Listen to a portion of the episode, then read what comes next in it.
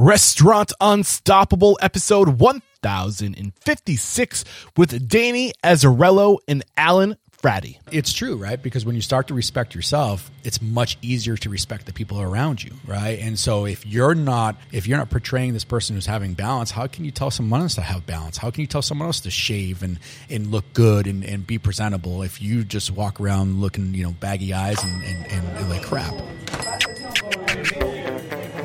Are you ready for it factors, success stories, failures, and bombs of restaurant industry knowledge? Then, join Eric Cacciatore and today's incredible guest as they share what it takes to become unstoppable.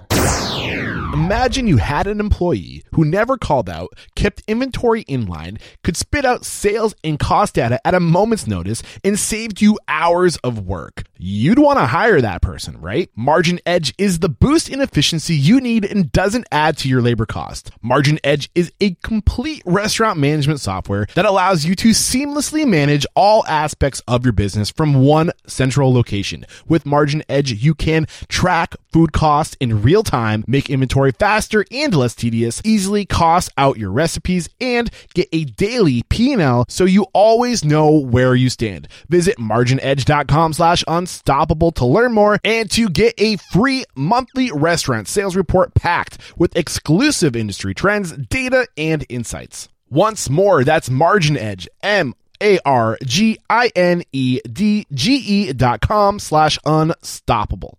This episode made possible by Restaurant Technologies Inc. RTI's Total Oil Management automates your entire cooking oil process. With Total Oil Management, you get dependable fresh bulk cooking oil delivery, filtration plus oil usage monitoring and reporting, easy oil disposal, use cooking oil pickup and recycling, and say goodbye to messy, dangerous restaurant rendering tanks. Yuck. RTI's end to end cooking oil system helps you manage your used cooking oil disposal, storage, collection, and recycling conveniently, safely, and cleanly with no upfront cost.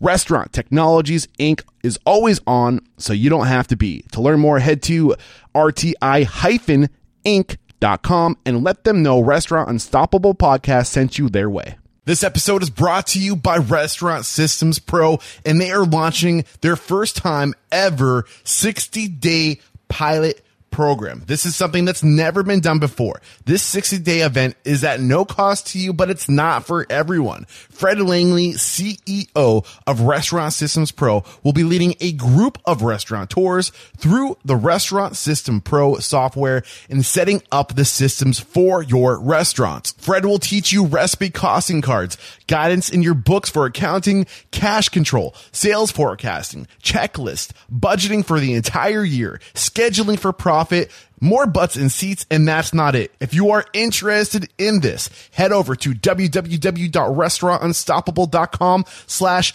RSP. That's RSP for Restaurant Systems Pro. www.restaurantunstoppable.com slash RSP. This episode brought to you by Owner.com. Owner.com is the leading all-in-one platform for restaurant marketing. Owner.com powers everything from SEO optimized websites, direct online ordering, automated email and text marketing, built-in loyalty programs, zero commission delivery, and branded mobile apps for your restaurant that's integrated right into your POS. With Owner.com, there's no contract, no hidden fees, and nothing to lose. Join thousands of restaurant owners using Owner.com to grow direct online sales, save thousands in third-party fees, and simplify their online ordering presence all in one. Book a free demo today at owner.com slash unstoppable and see why owner.com is the number one rated restaurant marketing software. With excitement, allow me to introduce to you today's guests, co-founders of CRACK'D Kitchen and Coffee, Danny Azzarello and Alan Frati. My men, are you feeling unstoppable today? We are feeling unstoppable for sure. Yes, dude. I'm psyched to have you here, Alan. You didn't. You got to say something. Are you feeling unstoppable? Oh, I'm pumped to be here. Yeah, buddy. uh, so I'm, I'm excited for today's conversation. So you, I think you reached out to me in 2018. Yeah, I haven't had a chance to, to read the email back then, but do you remember what that was all about? Yeah, I think it was pretty much uh, you know, Alan and I would, would go back and forth on a lot of your episodes, and I it's it said to Alan, you know, we should shoot him a message and just saying, hey, thank you for everything you've done Oh, for us. man. Yep, uh, because uh, without those episodes, I don't think it would have pushed us to get to where we were, and so that was that was what the email was about. Yeah, And thank you for that email because course. you know for the first six seven years, like I was, str- I mean, even, even to this day, because I'm constantly pushing the envelope. Yep. It's a grind, you know. Uh, and those emails is those are the emails that help me keep showing up, knowing that the work was helping people. And um, thank you for for letting me know. But that was o- almost six years ago, five years ago. yeah. And you are you opened your restaurant four years ago, right? 2020. 2020, uh, 2019, March 25th, Four years 2019. in, five locations, Yeah. killing it, franchising. Yep. What else? Uh, we got a lot going on. I mean, we have uh, CRACK'D Express that we just launched. Uh, that's a, uh, a concept that we built into gas stations and convenience stores. Uh, we have the CRACK'D Coffee Roasted Bar uh, that are that are going into convenience stores. That's a self serve coffee station. We have a lot going on for sure. I mean, we're we're trying to you know Yeah. really build that Retail brand. coffee. Yeah. Yeah. So you get the retail coffee. Mm-hmm. You got the franchise. Is the franchise the same as the the retail store situation, or was that separate? Um, it's a yeah structured a little bit differently, but Yeah, we'll get um, into the details because yeah. I'm really curious about Yeah. that. Uh, and then you also launched a spin-off concept with um, Hatched, right? Yeah, Did yeah. you mention that? And I'm just regurgitating it. Yeah, no, we didn't m mention it yet, but I'll let Alan take that one away. That was, Yeah, uh, uh, during COVID, uh, when we were you know kind of looking to uh, survive like everybody else, we we sort of developed a fried chicken concept called Hatched um, that we utilized of our existing locations. Um, you know, nighttime hours, hours that we weren't open, uh, and kind of did that pop up ghost kitchen Yeah. uh, thing that everyone was doing. And Yeah, we'll sure be pulling back layers on that. I Yeah, want to wait, yeah. but I just want to give the listeners a big picture of where you guys are today after four Sure. years of launching. And now what we're going to do, you know, talking to two people at once, I like to kind of like break off and focus Mm-hmm. on one person at a time. So it looks like actually we haven't s- popped off with the success quarter mantra yet. I No. forgot to do No, we haven't. So let's get that motivational, inspirational ball rolling with a success quarter mantra. What do you guys got for us? Yeah, I mean, uh, whatever it takes. Uh, that's something that has always been instilled in us from day one, you know, and uh, uh, that's that's for sure something we still stand by every day, every morning, every night. Whatever it takes. Alan, are you going to piggyback on that or do you have your own? Yeah, I mean, I think uh, whatever it takes has definitely been a rallying cry of uh, Danny and I. We've gone through, you know, a tons of up, ups and downs to get to this point. Um, and that was definitely something that we always kind of, uh, you know, were able to look at each other and say, you know what, we, we there, there's no quit in either one of us, and we're going to do whatever we have to do, um, you know, to make it successful. So, whenever when I hear whatever it takes, Mm-hmm. again, it's just the idea that like I think if you if you tell yourself it is possible Mm-hmm. and it, and you just say whatever it is, we will figure it out. But if you say it's not possible, Correct. then you're instantly just throwing in the towel. And you're right, like like like uh, You give Ford yourself an says, out. Whether you think Yeah. you can or you can't, you're right. But if you have that whatever it takes mentality, it's just weird how things tend to just figure themselves Well, out. excuses sound best to the person making them up, Yeah. right? I mean, that's and that's that. Whatever it takes is is just you know what we're going to get it done. We're going to do it right, and uh, it's been like that since day one, and having each other's backs, and, and, and just ensuring that we're doing it right. just ask yourself how, and Yeah. your your brain will kick into hyper gear and it will figure shit out. Yeah, Uh, exactly. Great way to get this thing started. Yeah. Uh, so I think in my little bit of research, it looks like, and correct me if I'm wrong, it looks like Alan was the more tenured hospitality professional in terms of time in a restaurant, at least according to LinkedIn. Yeah, So- I, we, like I said, think we we've lived that career, you know, side by side for quite a while. But yeah, it could be possible. It could be possible. And I'm I'm thinking it looks like um, 2007 is when you were Mm-hmm. at Texas Roadhouse, right? And Yep. your LinkedIn goes back to 2015. And you're, I'm assuming your front of house operations and Al, Danny front of house operations, Alan back of house operations. it's a little more convoluted, I think. We, we, we both kind of do a little This bit is of why I don't everything. make mean, assumptions. Yeah. Yeah, I think um, you know, uh, schooling and training. My my background's definitely more in the um, food food and beverage side of it. I went to culinary Graduate, school and that yeah, kind of thing. uh, Johnson Um, Noel, correct? Yep, yep, correct. Um, but you know, when you take on the challenge of opening a restaurant, um, you, you do a little bit of everything. And Danny certainly uh, has his own you know experiences in the kitchen and knows his way around there very well as well. So Yeah. um, we we of course divide and conquer So- um, now, but 07 to 03, you're Yep. at Texas Roadhouse. yes, And was that your first gig out of college? So it was actually my first restaurant job um, when I was in high school. So I Okay. Yep, that was my first uh, kind of entry into it. Um, and then I went to Johnson and Wales. I did a little bit of everything while I was in college. Um, and then post college, did some traveling, got back, and uh, yeah, some some of the my old uh, managers that I had worked with. I was out of money. I was broke. I was looking for what the next thing was. Um, they they sort of let me know, hey, we're opening a, kind of a new prototype restaurant down in New York. What do you think about coming back and working? You know, joining the team again? This is Burns? No, this was this is with uh, Roadhouse. Oh, okay, cool. yeah, yeah. Um, So when did you graduate college? I graduated college in 07. Okay. Yep, 07. So you 07 to 11, you're with Texas Roadhouse. I think Yep. what an Correct. amazing organization to be a part of straight out of college. Huge. That like that that organization doesn't not get enough credit for the the level at which they take care of their employees. I've heard gr- only amazing things. 100%. So, um, do you want to get into that? Like, paint that Yeah, picture of yeah. what it was like being part of that organization. Um, I mean, they definitely laid the foundation for my career. I would say, um, you know, quality. Uh, you know, they're they're a chain. When I worked for them, they were a relatively small chain. When I first started, How many locations do you remember? when I first started, I think it was like the thirtieth or fortieth location, Yeah. How many do they have now?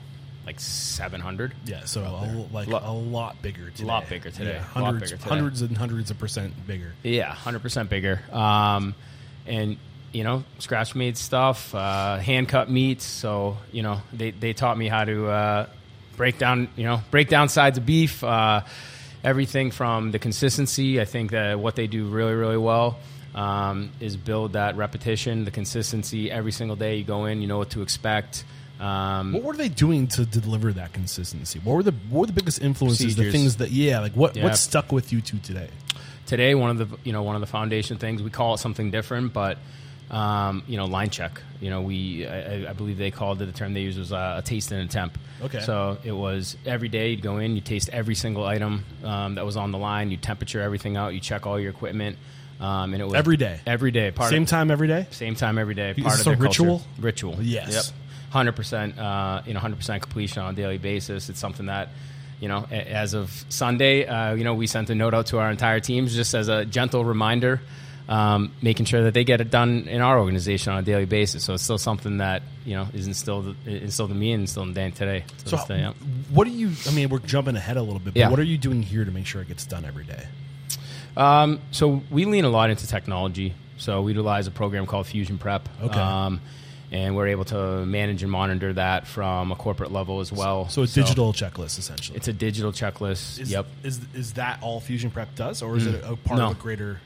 Platform? Everything. We have all of our recipes in there. Okay. Um, line checks, sanitation procedures, um, all of our standard operating procedures are in there as well. So everything from how to clean an espresso machine to Video, like so, it's Yep. training and Yep. st- and checklists. Yes. Got it.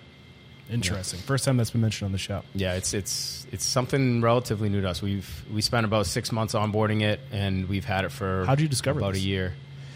I think Danny found We it. uh, we did a demo with them about five or six years ago when I was at Burton's. Oh, and, wow. Uh, and they came in, did a demo. We didn't end up executing the deal with them, but uh, when we started to look at different uh, different technology platforms to help us with the SOPs and just operations, um, I had said to Alan, I said, you know, Fusion Prep was something that we looked into. I, I remember them being, you know, kind of up there, and so we looked into it. We had a couple of demos, and uh, God, it was, yeah, it's it's it's definitely an elevated process. So Yeah, yeah, I'll. I'll have to look more into that for sure. Oh, great. So I'm curious. Back oh, 07 to 11, when Alan is at Texas Roadhouse, where are you? Are you guys around the same age? How do you guys know each other? When did the, when did the paths cross? Yeah, yeah. I'm I'm 42. I'm turning 42 this year. Yeah. Uh, Alan's a little bit younger, but we uh, crossed paths at Burton's Grill. Okay. Um, and I was the culinary director. Alan had come on board um, through a friend of a friend uh, who actually worked at Outback Steakhouse. So Burton's is actually there's a lot of Outback Steakhouse at Burton's. Uh, the the owners were were Outback Steakhouse franchisees.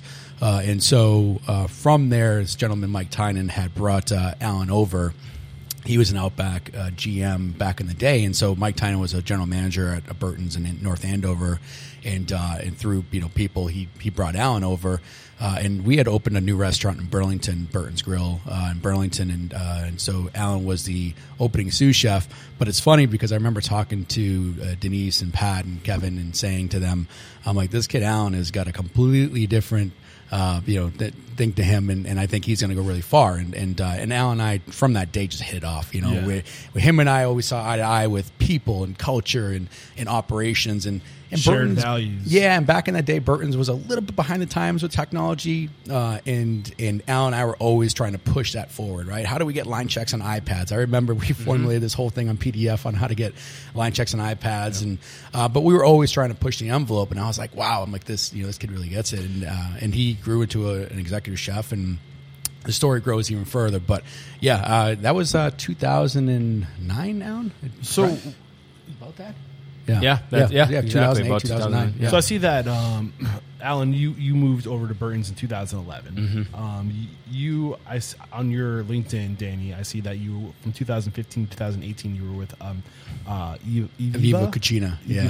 Yep. Um, but it sounds like you you were in, you've been in this industry for long before that. Yeah, well, I started at a young age. My uh, my aunt owned a pizzeria in North Okay. Reading, yeah, called Mario's Pizzeria. And so when I was like eight, nine, ten years old, I would go with my cousins. Both of my cousins worked at the restaurant, and uh, and so I'd be washing dishes, I'd pick parsley, I'd be scrubbing potatoes, you know, sweeping the line, and um, you know, my cousins really kind of taught me everything about the restaurant. And my Yeah, you don't have to pay kids as long as they're family. Yeah, exactly. She would pay me in steak and cheeses and, and, and pizza. You know, Smart- So smart it was great. So Christmas kids vacation. I'd be over there. School vacation, I'd be over there, and I'd get up with her and go home with her. And and uh, you know, she was uh, someone I always looked up to, and and a hard working person. And uh, and so from there, um, you know, I, I knew I loved the restaurant business, and I wanted to be in it. Uh, and so locally, I worked for a, a concept called uh, Espresso Pizza in Medford. I was born and raised in Medford, and Got so um, I worked there, um, named Anthony Salvato, and, and uh, he was a, a, definitely a mentor of mine when I was younger.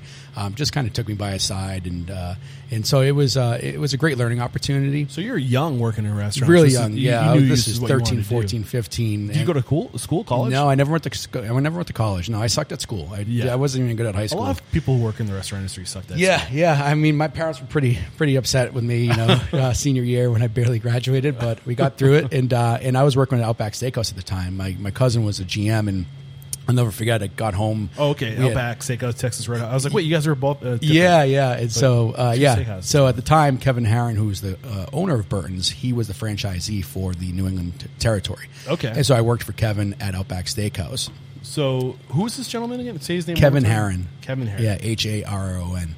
Um, So, so, so Kevin owned Burton's, but he was also a franchisee or When he- franchisor. when he sold Outback, Sorry. uh, yeah, he sold Outback as a franchisee. Okay. Five years later, he opened up Burton's Grill. okay, so he got into the restaurant. Was he working in restaurants before that? God, yeah, he was in. Was he yeah. a pizza guy? He's no, no. He's uh, he was a restaurateur from you know a really young age. But um, yeah, we'll hook you up with him if you want to talk to him. He's, Okay. he's got a, a real long Yeah. life story. But I think what's interesting is this idea of having a portfolio. I think Right. restaurant owners are kind of guilty of, of putting themselves into a corner. Like I am a this type of restaurant. Sure, yeah, But like, why not diversify? Why not have different types of concepts? Why not test? You know, you know, your market with other people's franchises. Yeah. Like if you know how to run a restaurant, you Right. know, like Yep. it- spread out your assets. Yeah, you know? exactly, Uh, yeah. and I think. I'm, I'm seeing that kind of emerging with the two of you too, even Right. four years into this. Thing. yeah, you kind of have to. You know, I mean, Yeah. you have to continue to innovate. It's so uh, yeah. So you know, we we opened it out back in Medford, and so I was uh, I was a host. Uh, What year is this? This was uh, ninety nine. Yeah. Okay. Ninety nine two thousand. Bring me up to 2011. Yeah, sure. And then that's where we left off with Alan, and then Yeah. we'll from there we'll kind of take it back to build Alan it. and Yeah, see what was going on. Yeah, so I, I started with Burton's in 2006. So in 2011, Alan and I were both uh, with uh, you know Burton's at that time. We had opened multiple Burton's. I think we were on probably number 13 or 14 with Burton's. Um, but Kevin wanted to launch a different concept called Red Heat Tavern. And now Red Heat Tavern was a sister concept of, of Burton's Grill. But, um, you know, he wanted us to focus on the growth of Burton's. So he had hired uh, an outside firm to come in and and build Red Heat Tavern. And Al and I will always remember this because it was uh, a hell week. But uh, at at the time of opening, when they were opening Red Heat Tavern, um, and this was Alan 2011, 2012, right? Something around I think there. it was just maybe like 2015. oh, it's okay. Yeah. Yeah. So, So yeah, so Kevin, or sorry, Alan was with Red Heat from 2014 to 15. Okay. Yeah. Yeah. All right. Yeah. So that makes sense. Yeah. Yeah. So that makes sense. Right. Because I was I had got married in 2012. So um, yeah. So we uh, all of a sudden Kevin kind of calls us and says, "Hey, listen, boys, um, we're in a little bit of trouble at Red Heat. I just think we're not where we need to be, and I, I need assistance on getting this thing off the ground." So.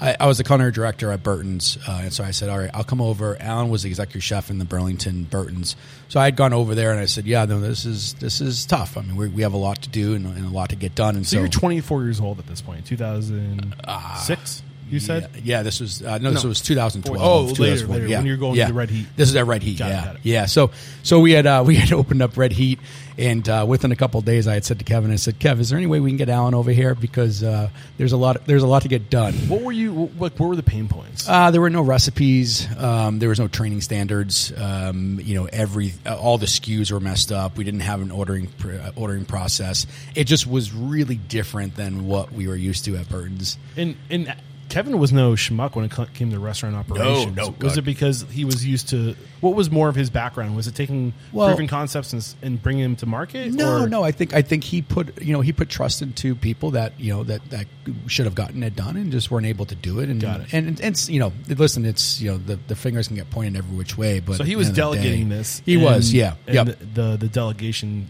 yeah. fell short. Yeah, fell short, and and uh, you know we were able to get in there and and, and, and get it to, to where it needed to be with everyone's help. I mean, there were a lot of people in that process to get it to where it needed to be. But I do remember when you know Kevin had came to me and said, you know, what do you think? And I said, uh, Alan's the guy. You know, if, if and, and you know, selfishly. I wanted Alan to stay at Burton's, you know, because he was one of the best executive chefs we had in the team. Um, but I knew for Alan, it was important for him to go and, and do his own thing. And I knew he was the, the guy that was going to take this concept to where it needed to be. Why did you know that was important for him? Um, I think you know personal development, professional development, right? Those two things go side to side. And I, as being you know an executive chef at Burton's and then promoted to a culinary director, I saw what that meant to me, and I knew that he could do it. And and you learn so much, right? You learn about vendor relationships, and you learn bigger picture things, right? From thirty six thousand feet up, um, versus just worrying about four walls. When you have to worry about fifteen different walls, there's a lot more that goes into it and your strategy changes. And even for me, when I was a culinary director for Burton's, I learned really quickly. I said, oh shit,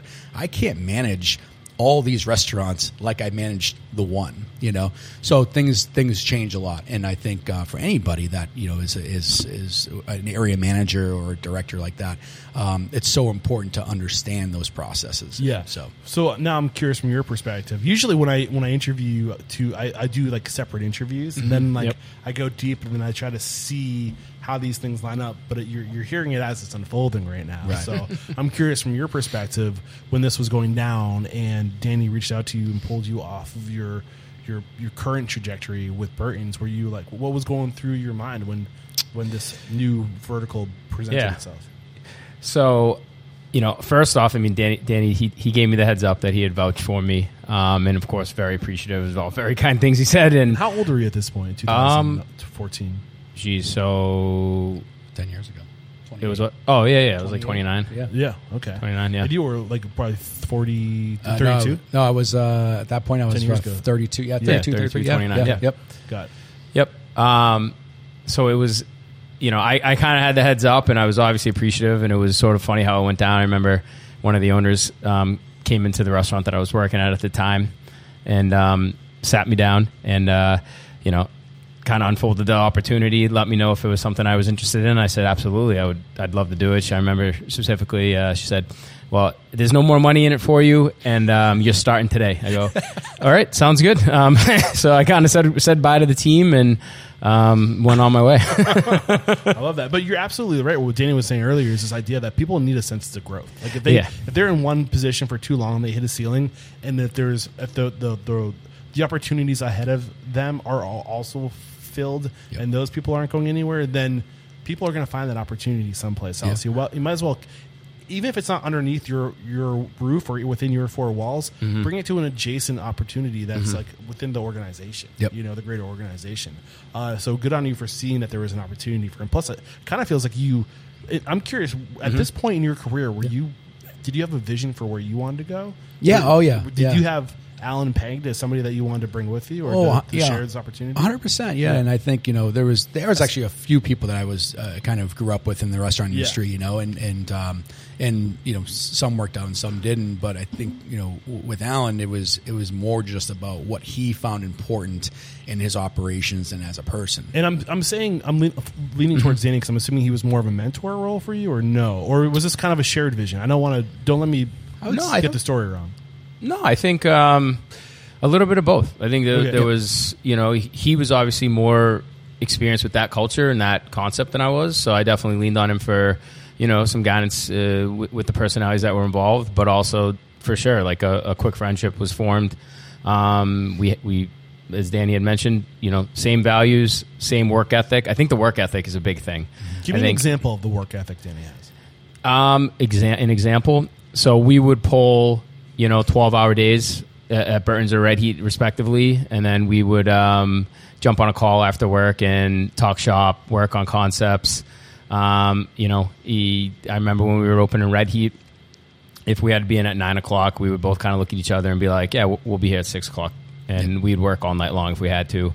Um, it, it was more of we work till the job's done and done the right way than it was um, you know, we go home when we're scheduled, and, and we both we both saw eye to eye on that. We were both lucky enough that you know our our partners in life, you know, our wives, um, you know, stuck with us through that because there was definitely some long hours, and they put up with a lot as well. So of course appreciative of that, but um, I'd say I'd say you know having somebody that's um, you know you're, you're equal.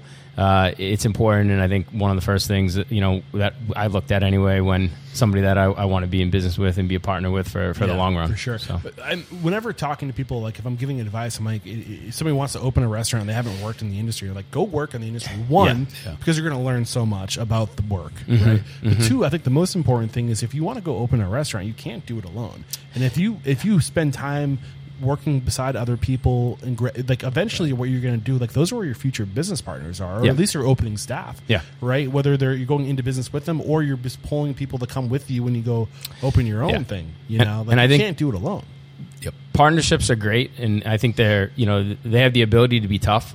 I mean, for us, we're lucky enough that you know I, I think at least we, we kind of carry the weight equally. You know, um, sometimes to a detriment because we we you know we sort of have this. Uh, you know, Danny Danny will work for three weeks straight without a day off, so I'm certainly not taking a day off. And we kind of had that thing going for a number of years, but Yeah. I think um, you know it's been good for the business, and um, I think it's important for your partnership that you, you know there's at least some balanced workload. Yeah.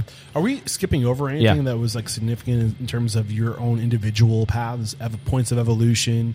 Uh, if our mission statement is to inspire, empower, and transform Mm-hmm. the industry, I like to focus on the individual transformation. So, Mm-hmm. Like getting into your own little silos real quick. Like, were there any points of evolution for either of you before we move on? No, I mean, I thought you know, going from you know, I went from Burton's to Red, uh, to Viva Cucina, and Viva Cucina was actually uh, the son of Kevin Harron. Nick Harron had opened up that restaurant. Okay. and so Kevin had said to me, "Hey, you know, there's an opportunity at Aviva. We're looking to grow it.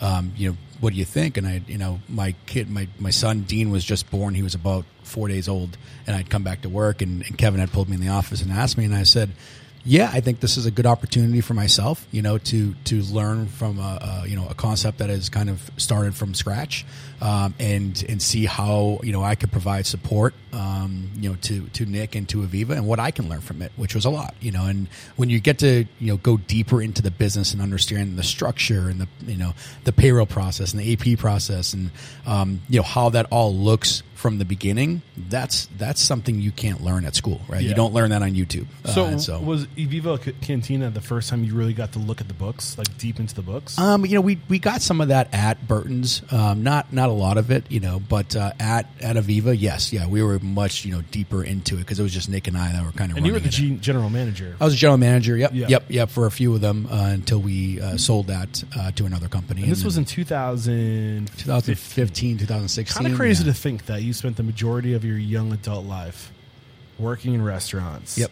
And you didn't start to look at, you know, payroll, account, um, accounts receivable, accounts receivable, Yeah. accounts payable until, you, let's see, this would have been 2015. You would have been 34 Yeah, yeah. I mean, it was 33. yeah. And I'm not like I'm saying that this is like this is the reality of our industry where It we is, we, yeah. we don't share information. Correct. We we keep the the numbers behind lock key and lock, and I think it's important to like you know like were they doing open book management or no? No, you look. I mean, yeah, we saw we saw the base stuff, right? The Okay. food costs, the labor costs, the the operational expenses, right? But uh, you know, other than that, you didn't really know much of it. And uh, you know, it, even at Outback, like they kept a lot of those things black blacked out. Uh, Yeah. So you would just know what your actual versus theoreticals were and cost of goods and labor, uh, and then your operational expenses like linen and electric and uh, utilities and stuff. So, um, but you know, I mean, the Burtons did a really good job of, of, of answering those questions when you had them. Um, Yeah. And you know, any any ownership at Burton's would never say no. You just had to ask the questions. Uh, but Got at it. Aviva, you were forced to know it because it was just us, right? Got it. so, um, so you learn, you got to learn a lot more on hands quickly. What was the? Do you want to jump in, Alan? Okay. What?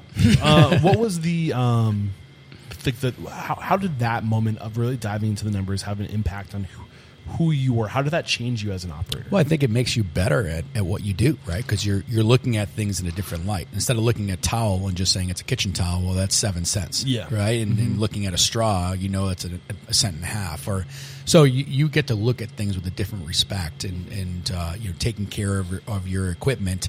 Uh, and ensuring that your R and M is up to date, and so you're not, you know, getting caught with your pants down, where a hot water heater blows up because you didn't pay attention to, you know, changing out the softeners and stuff like that. So there's a lot there that we could go through that that does allow you to just manage better, um, you know, and, and and really not only you know better yourself but better your team, right, and teach them things that when you know when I was 18, 20, 21, I wish someone taught me uh, Right. to make them better operators. What were those things more. that you, you were teaching that you you wish you were taught sooner? God, I think you know everything from you know what it means to pay an employee because it's not just you pay an employee twenty dollars an hour. You pay for their taxes, right? You pay for health insurance. I mean, there's a lot of things that go into paying an employee. There's the cost of goods side.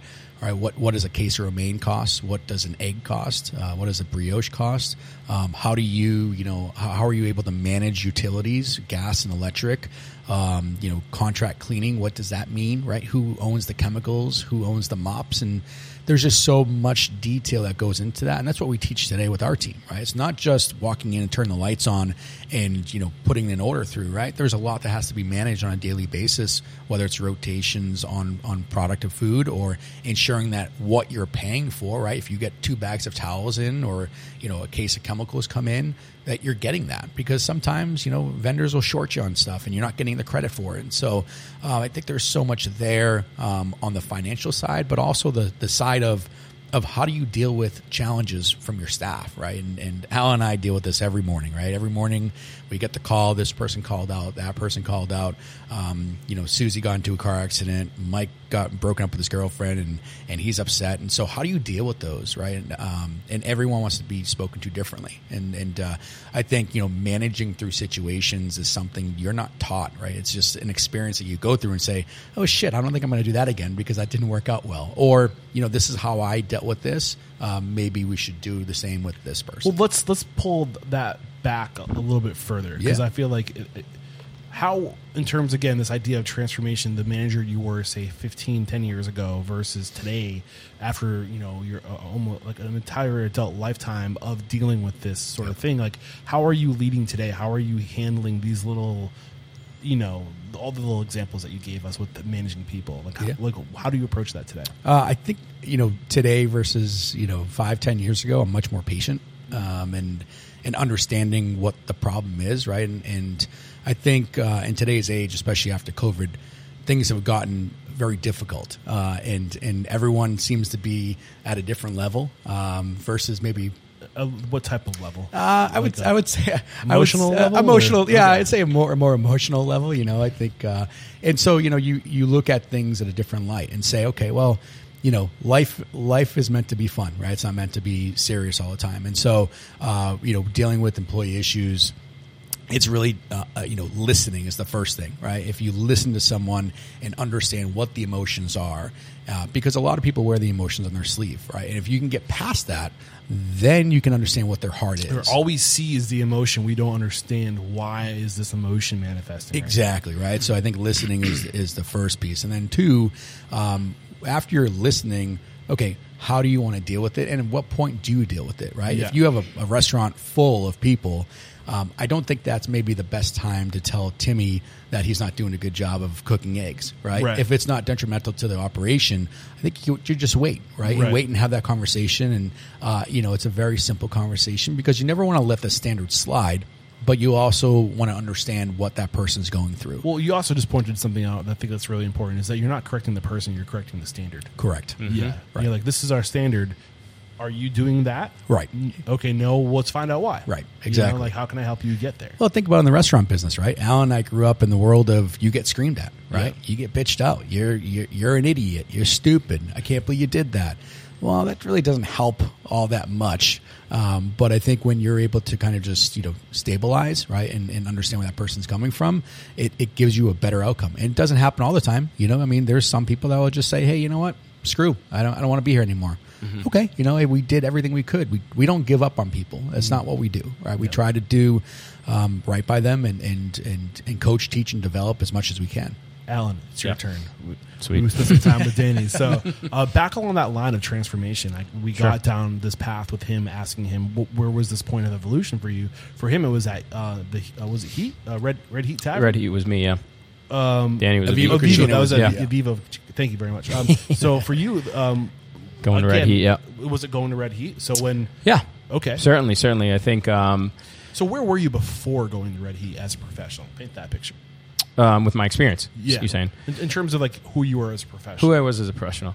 Um, you know, it, my career up to that point was very, I guess, sort of one dimensional. Where I went from you know a front of the house stint uh, at one restaurant to a to a, a, a kitchen stint at a different one to a line cook to a you know it was very uh, progressive.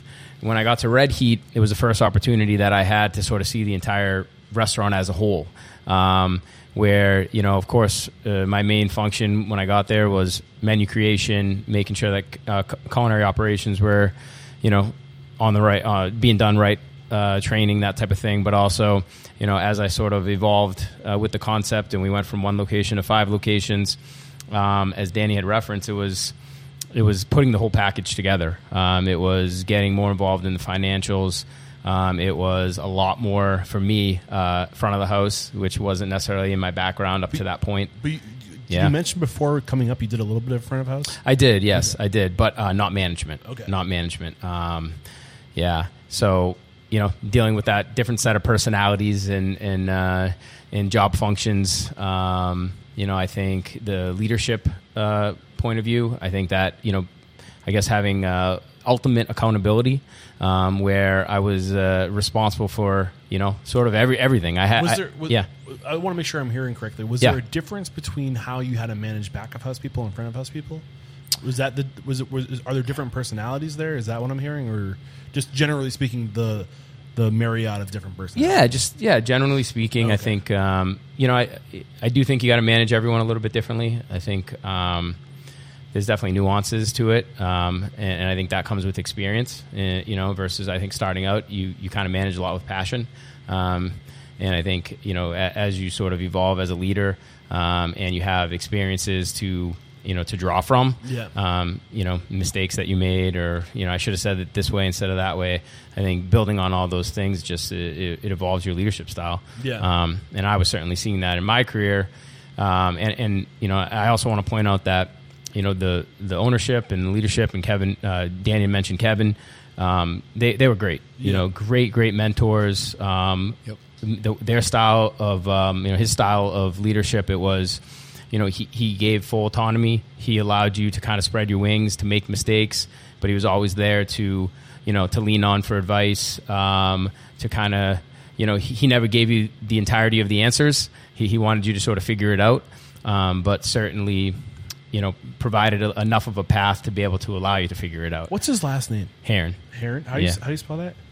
H R O O N is that right H A R H R O N. Heron. Um, What was so he so he started with um, the Texas Roadhouse? No, No, no, or was, uh, the Outback. Outback, Yeah. yeah. Was that his first? So what was it like? Paint the picture of who Kevin is. Real quick. How many better understand who Kevin is? so yeah. Yeah, he. I think he's local, right? He's from around here. Yes, I think yeah. he. Are you are you both from the North Shore? Yes. I'm from yeah, New Hampshire, Southern Okay. New Hampshire. Yep. Got it. Um, and I only can I, I can say it only because we he, he likes to tell the same stories over. no, which is good. Which is good. You play the hits, Yeah. so uh, and, and he loves to tell stories from his experiences. So you you know you work with him long enough, as Danny and I both did almost ten years. Um, you, you hear a lot of them. So I know that he worked for Bennigan's for a number of years, um, and then right, yeah, right place, right time with Outback, right, right as they were kind of launching. Um, as Danny said, I think he, he he was able to put together a group to franchise some restaurants. Mm-hmm. Um, sold that at the right time, and then Did some stuff with Kelly's roast beef for Oh, a yeah, little bit. that's right. Uh, you Yep. know, uh, Yep. family, and then did the Burtons. He had to wait five years to do the Burtons deal. It was a non-compete with Outback. So- Okay. okay, yeah, he knows. So, so. what, Burton's, I've never been to a Burton's. Is that like a local? How many locations do they scale to? I think now they have 20. 20? Yeah, the 20 upscale casual. They do a great job. I mean, you know, great, uh, And where, great meal. where was Burton's when he took on as a franchise or, franchisee? well, he was the owner of Burton's. Oh, he started Yeah, he Burton's. he was the creator. Yep. Okay, Yep. cool. Yep. Him and his uh, him and his team, Pat, Kevin, and Denise. Yeah, they all they all put it together. Okay. Yep. And does he still own Burton's or is he sold? no, they just sold about a year and a half ago. Awesome. Yeah, yeah, yeah. So now he's just living Kevin. high life. Yeah, That's awesome. Yeah, congrats to him. Uh, I think he's on my radar or something. I might want to get on. This. he should be. Yeah, I mean, Yeah. Kev, you know, Kev's a great guy, and, And he's some- stayed in touch with us for sure. sometimes I talk about the past when we're talking Mm-hmm. about the past of the people we've had on the show, and it's not necessarily correcting the people that Mm-hmm. were uh, of our restaurant past, but I think it's just the industry in general. Yeah. has been kind of. Um, you know, there, it's, there's been an evolution over the past ten years of like what is the new standard of, of operating, Mm-hmm. Right. And I think that when I when I say like what we, we're doing differently, I'm not trying to single anybody out. I just want to yeah. make sure that's Yeah. clear. Yeah, of course. Um, so um, back to your, Yeah. your train of thought. So you're painting this picture of, of so he he had the Burton's concept that he Yeah. created. He was scaling that. He was also opening the Red Heat, which was another concept underneath their umbrella concept. So was there were there any other concepts?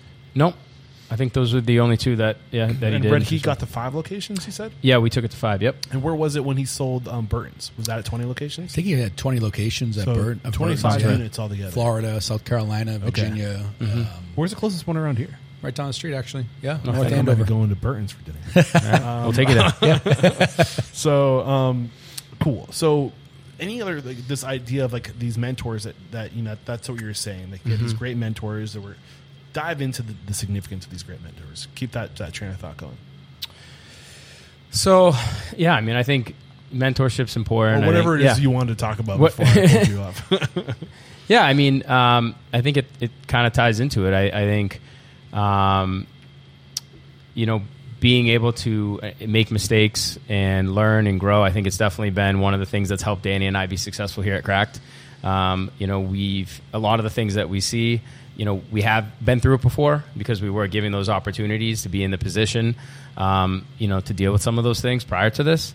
Um, but I think, yeah, having having mentors, having people that you know you can bounce things off of. Um, as, as I said, I think experience is is the greatest thing that you can have. You know, to be success. I think you know seeing value in in everything that you do, um, in in the smallest tasks. I mean, I I draw experiences, and I still you know tell our team stories of of things that happened when I was you know 16 years old, busting tables, um, and you know kind of the competitive nature of that, um, and I still, yeah, I still, I still draw from that stuff. That I, I just think it's it, it's important to you know take take what you've learned and I'm gonna make you go Yeah. back to that 16 year old Yeah. story of you busting tables. oh boy. So, tell me, was Yeah. it? What do you mean competitive? Was was there a gamification level back So- then, or like what's going on? So, okay, so we're going back back there. So I have to I have to tell you what I was coming from before. So my first job ever when I was when I was 15, I worked at Sears, and nothing against the good folks at Sears, but it, it has to be the most boring job of on the planet.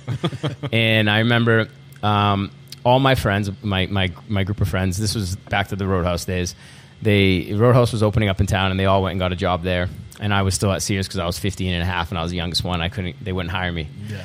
And um, and I remember, you know, they come back with these stories, and they all would, were going out after having a good time, and you know, here I am, you know, folding uh, ties, right? so, so I finally waited till I turned 16. I went in, and of course, you know, they they hired me right away. and My friends vouched for me, and I just I, I knew at that moment like.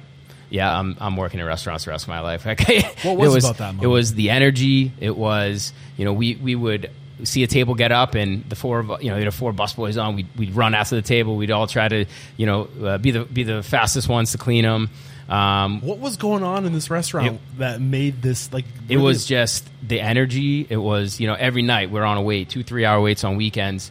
Um, the amount of money that we made for 16 year old kids, it's like I remember walking out after three days, and you know I'd get like $300 in tips. I remember like, you saying too, Alan, like your GM was always, you know, inspiring. Inspiring. You know, just Yeah. like you This guy was to- crazy. Yeah, you never wanted to disappoint. He's he's he's the kind of guy. How did he inspire? So he was an out of the box thinker. You know, he would do things like we had a lower parking lot, and he bought a golf cart, put some um, bull antlers on the front of it, and you know, at, I don't even I don't even think I had a driver's license, and he had me driving this golf cart down around the bo- bottom parking lot, picking guests up. Um, just yeah, just crazy stuff like that. What He- was the underlying message that he was trying to deliver to you in these, these like little things? Yeah, um, I think y- you can't just settle for what you have. You know, I think um, it was taking initiative. Um, you know, you just show up and you do the same old thing every day and expect the results to happen. You know, it's not that easy, especially in the restaurant, the competitive field of the restaurant industry. It was. It takes more than that. You know, It takes the unexpected. it takes the unexpected. It takes a 16 year old kid rolling up with a bunch of with some horns on the, the Yeah. front of a Yeah. uh, a, a golf cart to go pick you up when th- Yep. that's not necessary. Yep, every day. I mean, Yeah. I remember we had a uh, waiting area, and it was you know when we were on those two three hour waits, and people would um, sit in there and wait, and he's he looked at it and he goes. Nah, this isn't a waiting area anymore. We're putting tables in here, and we're seating tables. We could fit another, you know, seven tables in. We can turn it once an hour. I could, I could feed another, you know, fifty people a night, fifty tables a night. Um, it was things like that. It was that, you know, entrepreneurial spirit. It was, uh, you know, doing whatever it takes to be successful. So back to busting the tables. Yeah. we, we Yeah, gotta, yeah, yeah. We're gonna round that off. Sure. So was it like a competition? Like was it like a game to see who could do the most tables? Like what what like what were you trying to communicate to your staff today Yeah. when you were telling that story? Um, yeah, I mean, it was it was. Uh, it's okay. So I'm trying to loop around. It was definitely a competition. I mean, you wanted to be, you know, get recognition, do the right thing, be the person that cleaned the most amount of tables. Um, what I try to remind my staff today, um, it's seeing value in every single thing that you do. You know, and I think whether it's picking cigarette butts up from outside. Um, it's not being too good to do any any job. If the floor needs to be swept, you pick up a broom and you sweep the floor. Yeah. You know, and those are things that foundational foundational elements of. Were you being- keeping score? You, you really like the bus bus tables game thing, huh? No, well, I'm just saying, like, there's ways to Yeah, make I shitty think- things not so shitty. yeah, oh, by okay, gamifying okay, I get it, and, I get it. making it, fun. Yes, and like, yes. Now it's a competition between it's not just busting tables, but like 100%. can bust the most 100%. tables. Yeah. I Yep. bust 15 tables Yep, tonight. yep. Well, I bust 16. Oh, like. You know, and like, and how can you track that? So you're like- 100% right. And like, who can make the most money in tips? Like, Yep, I made yep. Three hundred dollars this weekend. Like, now it becomes Yep. fun to see who, like, you know, like it it I doesn't think- have to be busting tables. It could be more than I, I had a teacher when I was in high school, and I remember he told me. Um, I remember I asked him why. Why did you like? You know, why did you make this your life? You know, the restaurant industry. And he said it's the closest thing to being a professional athlete is working in a restaurant. and I never really got it until I actually got into it. And I'm like, you know, the lights are bright. It's Saturday night. There's a line out the door. It's a it's a great feeling to crank it out. You know, it, it is. Yeah, man, I love Yeah. this.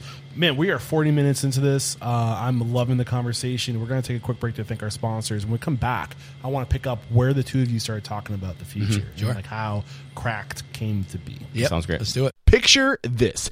It's the end of the month and you're working your way through a shoebox full of invoices and manually entering costs into a janky spreadsheet that is being held together by bubblegum and prayers. And after hours of eye stabbing tedium, you realize that your numbers don't even match. Oh my God. We've all been there. But it doesn't have to be this hard. MarginEdge can free you from spreadsheet hell. That's because MarginEdge is a complete restaurant management software that automates invoice processing and shows you your food costs and labor in real time. Just snap a picture of your invoice and MarginEdge takes it from there. MarginEdge will process your invoices automatically with line item detail and combine that information with sales from your POS to give you real-time reporting, including a daily P&L, up-to-date plate costs, and updated inventory count sheets. Stop spending hours to get numbers you're not 100% confident in when you could spend minutes and have accurate, real-time food and labor costs. Visit marginedge.com slash unstoppable to learn more and to get a free monthly restaurant sales report packed with exclusive industry trends, data, and insight. This episode is brought to you by Restaurant Technologies Inc. RTI's Total Oil Management automates your entire cooking oil process. With Total Oil Management, you get dependable fresh bulk cooking oil delivery, filtration plus oil usage monitoring and reporting, easy oil disposal, used cooking oil pickup and recycling, and say goodbye to those messy, dangerous restaurant rendering tanks. Yuck. RTI's end to end cooking oil system helps you manage your used cooking oil disposal, storage, collection, and recycling conveniently, safely, and cleanly with no upfront cost. RTI services are not limited to oil. They also provide insurance premiums and automated hood cleaning solutions plus hood filtration systems, making your hood cleaning process easy, automatic, and worry free. In addition to all this, Restaurant Technologies Inc. can help you reduce your carbon footprint, which we all know is becoming increasingly more important to the consumer. Restaurant Technologies Inc. is always on, so you don't have to be. To learn more, head to RTI-Inc.com and let them know Restaurant Unstoppable Podcast sent you their way. We're back, and now what I want to do is I want to take take me to the the point. Who who approached who first?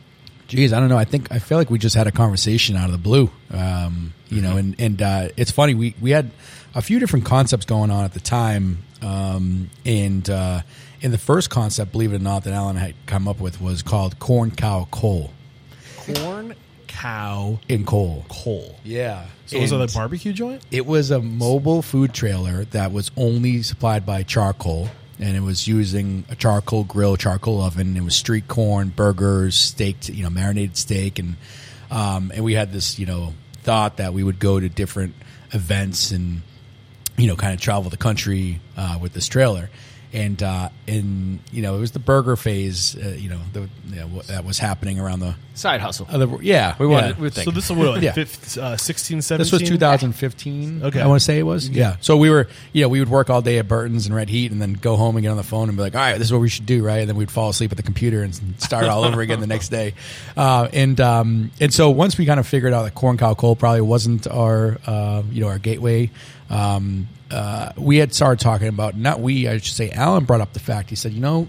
We can't get a good breakfast sandwich anywhere, right? There's Dunks, there's Starbucks, there's Panera Bread, but there's nowhere good to get a quick, good breakfast sandwich. Dude, I love a good breakfast sandwich. You can't go wrong, right? Yeah. Warm buttery brioche, you know, egg that's yolked, cheddar I've had cheese. good breakfast sandwiches in my day traveling the country. It's like one of my favorite things to get on the road. Yeah, yeah. There's so much comfort. Right, that. exactly, right? I can't wait to come back and get a breakfast sandwich Yeah. now. oh, you're gonna love it. And uh, and so uh, you know, we had brought it up, and and but uh, it was a little bit different. You know, we said, well, what if we went into gas stations, right, and, and took over old gas stations that have been run down and flipped those.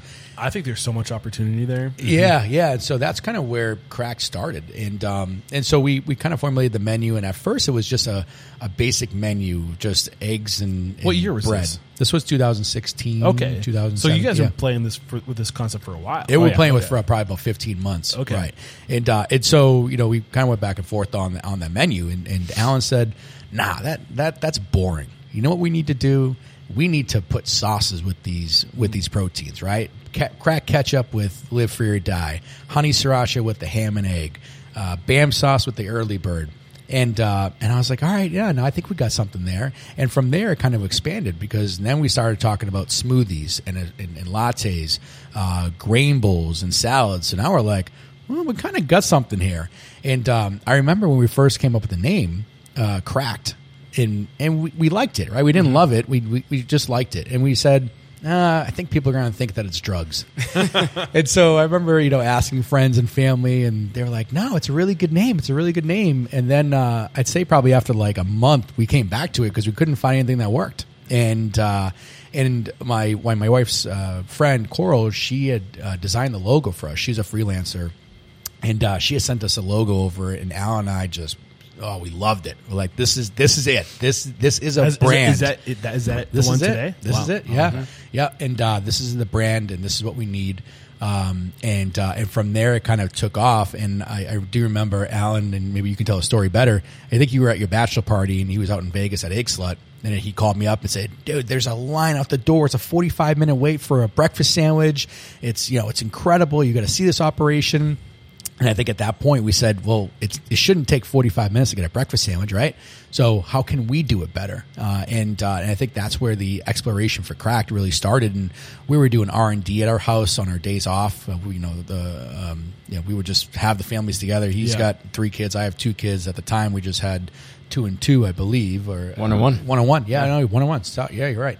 Uh, and so Dino and Bella, uh, they're actually on our menu. So Dina the butcher burger, and then Bella the uh, Bella's chicken sandwich. They're both on the menu, and those were our two kids at the I time. Yeah, now we have uh, he's got two more, and I got one more, and we're done. We're we're, we're throwing in the towel.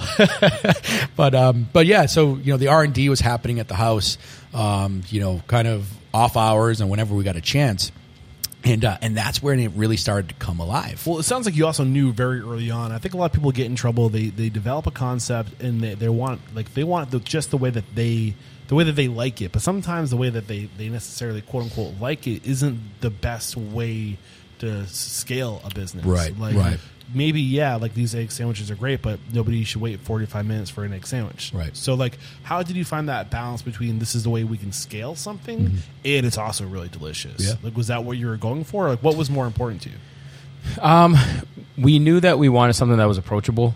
We knew that we wanted something that was affordable, um, but we also didn't want to jeopardize our quality standards. So we thought that if we could put together, you know, use utilizing high quality ingredients, um, we knew we had, you know, the experience with the operation, um, that we would be able to streamline it, we'd be able to scale it. Um, but we really wanted to be able to, you know, offer something that uh, competed with the other fast casuals and fast food in the breakfast segment. Um, we knew that there was opportunities with, you know, you could capture that sale every single day or five days a week, right? Versus a traditional restaurant where you might only get them on the weekends or once a week or a couple times a month. Um, so we really love the upside of that. Yeah, there's nobody in the the Northeast. Did I cut you short? No, There's, there's nobody in the Northeast that I know that's really owned the egg sandwich segment. Nope. I mean, No. you, you got really. Starbucks and, and Dunkin' Donuts going neck and neck for that fast. Well, Yeah, maybe for the coffee and the- right. know? Yep. Um, we wanted to be, you know, nothing against them. Obviously, both super successful brands, but we kind of wanted to be the anti-choice for that. We wanted to be, Yeah. we wanted, you know, one of our first rallying cries was, you know, if you actually pulled back the layers of, uh, you know, look, look at what's in the ingredients in a in a in a Dunkin' Donuts egg sandwich, right? It, there's there's like things you probably wouldn't even be able to identify. Um, and we felt like that story right there, the, the sale writes itself. You know, Right. we crack the egg fresh. You know, we could tell you where the bacon comes from. We could tell you where the bread comes from. You know, we make it right there in front of you fresh. Um, that's huge, right? And, and, and we're not charging twenty bucks for it. So it, it's within it's within a price point that most people can afford to get every single day. Um, but it's it's a high quality ingredient, high quality ingredients that's made right there. you know for for both of us you know we're we're always focused on operations and processes right? Ergonomics is important important to us. How many steps it takes to make one sandwich. Where are those containers located? Where's the bread located? Are we going right to left front to back um, and and I remember we actually drew it out in our backyard, like the founder, right? We we, we were the founder in our backyard. Oh yeah, Danny saw the movie and then he's like, "Come over, come over to the house right now." I'm like, "All right, let's go." Bring a string. we, we had, we had Yeah. chalk out. Oh yeah, we had chalk out. We were we were you know we were firing all cylinders. Um, and, and you know and, and through that we knew if we were going to try to build a brand that we needed to have a process. We couldn't just wing this thing. It couldn't be mom and pops. That we really Yeah. needed to build something special. Uh, and uh, and so early on, you know, we had we had looked at that and said, okay, how do we how do we get this thing from A to Z? Right? You can have a great concept uh, and you can have great food, but you're going to need money to do that. And and not only do you need money, you kind of need that push. For a while, we we both kind of settled on what we were doing. Uh, we were working, you know, he was at Red Heat, I was at Aviva, and we had something special, but we didn't, you know, get that push. And um, I'll never forget, I was sitting on my sun porch, and, and my wife Emma, she walked out on the sun porch, and I was like, "Hun, you know, Alan and I were talking, and we and we think we have this idea and this and that." And she just looked at me, and uh, I don't want to say what she said, but she pretty much Say said, she said, "Stop being a pussy and get it done." and I said, "Okay." I called Alan. I go, "Hey, uh, uh, my wife just called us the p word, so I guess we have to do this." I met her briefly. And, Yeah. uh, I, I can see her. She, saying yeah, she's a rock star. She's for from sure. New Hampshire, and Massachusetts. She is from New Hampshire. Yeah, yeah. And we met God 21 years ago at Outback, but. Uh, but yeah, you know, and sometimes you just need that push um, because it's it's so hard to take that chance, right? I mean, you have kids, you have a family. What happens if it fails? What happens if we run out of money? What happens if the bank takes our house? And when you start to kind of get into it, you you're you're like, wait a second. In order for that to happen, you really not have you don't have to give a shit. Like you you would have to just not show up and just say, ah, screw it, I'm going to let the thing go to crap, Right. right? Uh, and so when you when you really get into it, and Al and I had that conversation for a long time when we first you know got that that bank loan uh, with the Leader Bank, they were like, "Well, we need to we need to tie it to your your homes, right? For uh, for, for collateral." And Al and I are like, "Dude, they, if, if we go under, they're going to take our homes, and what are we going to do?" And it's like that is like last, you know, even if you lost the business, they're not trying to take your home. They're going to set up a payment plan. Yeah. And for Alan and I, it's like, all right, well, crack doesn't work out. We go back to our, our you know normal normal scheduled jobs, and and you know we pay off the the bank loan that we took out and Yeah. make it work. You know, and so um, Whatever what it takes. Year, what year? Whatever it yeah, I was going to say, how do we start this conversation? Yeah, Yeah. So when did you get the loan? What year was that? Uh, we got that in uh, uh, 2018. Okay. uh, it was like March or April So of two 2018. years of R and D, and you were doing this in the back of, of gas stations. Uh, no, no, We're we were doing doing it at at our, at our house. Okay, we but- were we were talking about that CRACK'D should be at you know rundown gas stations as like the build out. I think that there's. I mean, you guys are from. The, do you know East Kingston at all? Yeah, A little bit. Yeah. You know Yeah. Jones's General Store. Yeah. There's a, a counter back there. Mm-hmm. You know what I'm saying? It's Yep. a gas station, old town gas Yep. station. There's a counter back there. These are prime for being pop ups. Yep. Yep. And for small s- people, people just getting started, have an idea, Yep. who need to get their like everything you can do today is digital to get your food sold, and then all you need is a location to have it be picked up. And there's Yep. these commercial kitchens at gas stations across America that just sit. You got to come to our Yeah. express model. Yeah, That's Yeah, what it that's is. why we're doing it. I mean, I think it's a it's what you're doing is great, but I think that it, it could be a starting point. Yep. You know, Yep. because like you're creating a win-win situation there, where you need a place to cook your stuff, they need a place to like to draw To people fill, into right. their store. Yeah, right? coffee's important for gas and convenience. You can get like next to like not, I'm I'm sure you can work out a reasonable rent in a situation Mm-hmm. like that, and then you just update your address to be here right Yep. now Right. on all of your digital frontage. Right. You know, uh, it's a great idea. Yeah. Oh, for sure. Yeah. So, uh, but yeah, yeah. I mean, it was it's uh, it kind of you know there was there was probably about 250 different things that need to happen all at once, and uh, and that's you know when it starts to get serious. And so once you strike that bank loan, you're like, okay, you know, here here we are, right? Mm-hmm. And so you know prior to that. Uh, we obviously had a group of investors that we had went out to, uh, and and for us, you know, the investors were important not not for their pockets, but you know, morale and you know the support, and you know, we have a group of partners that I mean, we can't ask for anything more. They're they're great. You know, some are friends, some are family, and and some are just people that we met out in you know running Aviva or Red Heat or um, and believed in and believed in us. You know, not so much the concept, but they believed in us and said these guys are not going to let us down.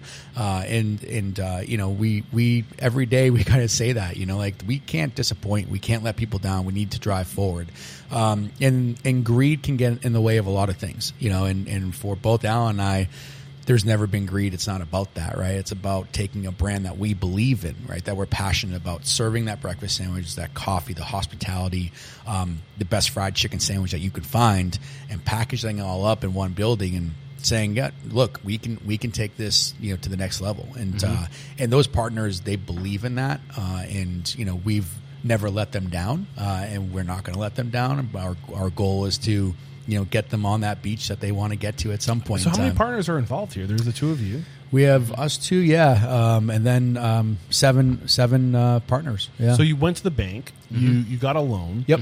Um, can you say how much do you how much do you think you needed to to, to get this thing off the ground? our budget was uh, five hundred thousand dollars. five hundred thousand Yep. dollars. Yep. And we wanted about six hundred in our bank, so we had about seventy five thousand left over.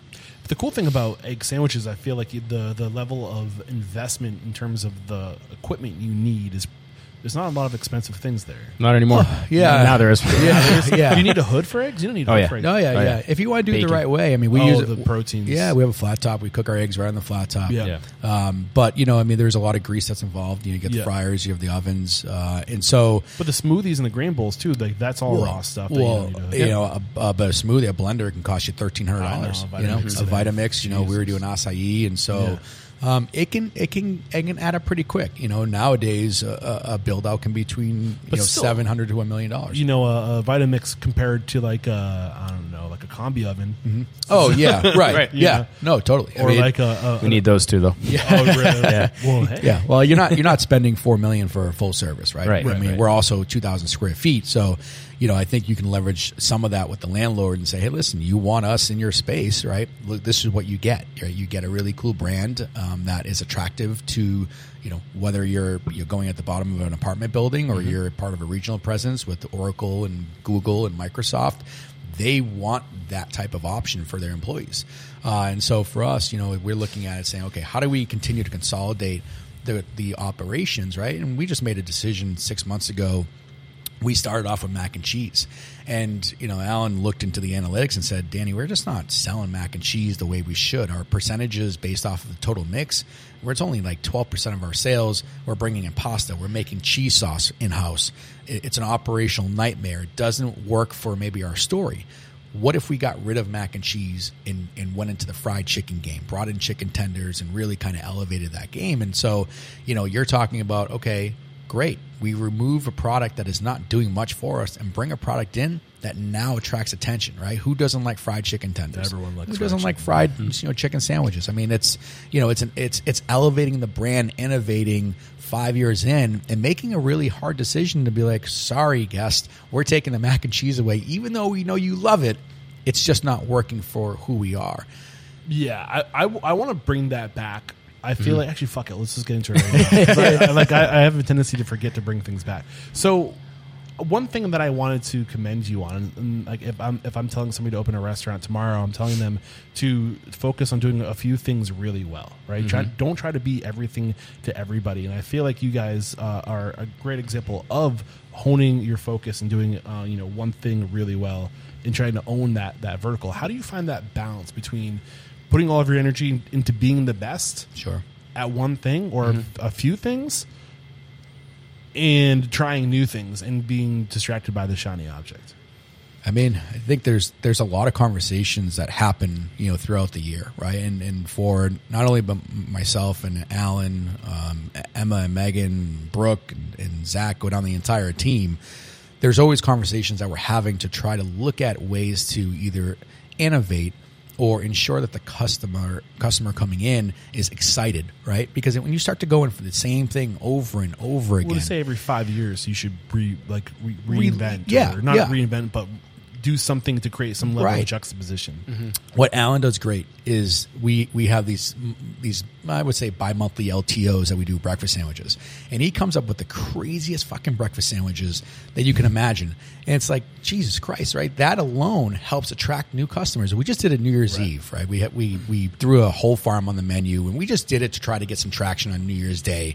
Um, you know, one of the biggest breakfast days of the year with everyone being hungover, and he threw a whole farm on the menu. It's got ham, bacon, sausage, egg, Swiss cheese, maple mustard, and a plain bagel. And he was like, you know what? Let's do hash browns and OJ with it and call it the hangover combo. And I'm sitting there like, all right, well, we'll probably sell like five or six, which is not a big deal. It's on, you know, it's on Instagram. We're getting traction. No, we sell about 80 company wide. Well, I think it's really important to to be to to to to leverage things like the limited time offer.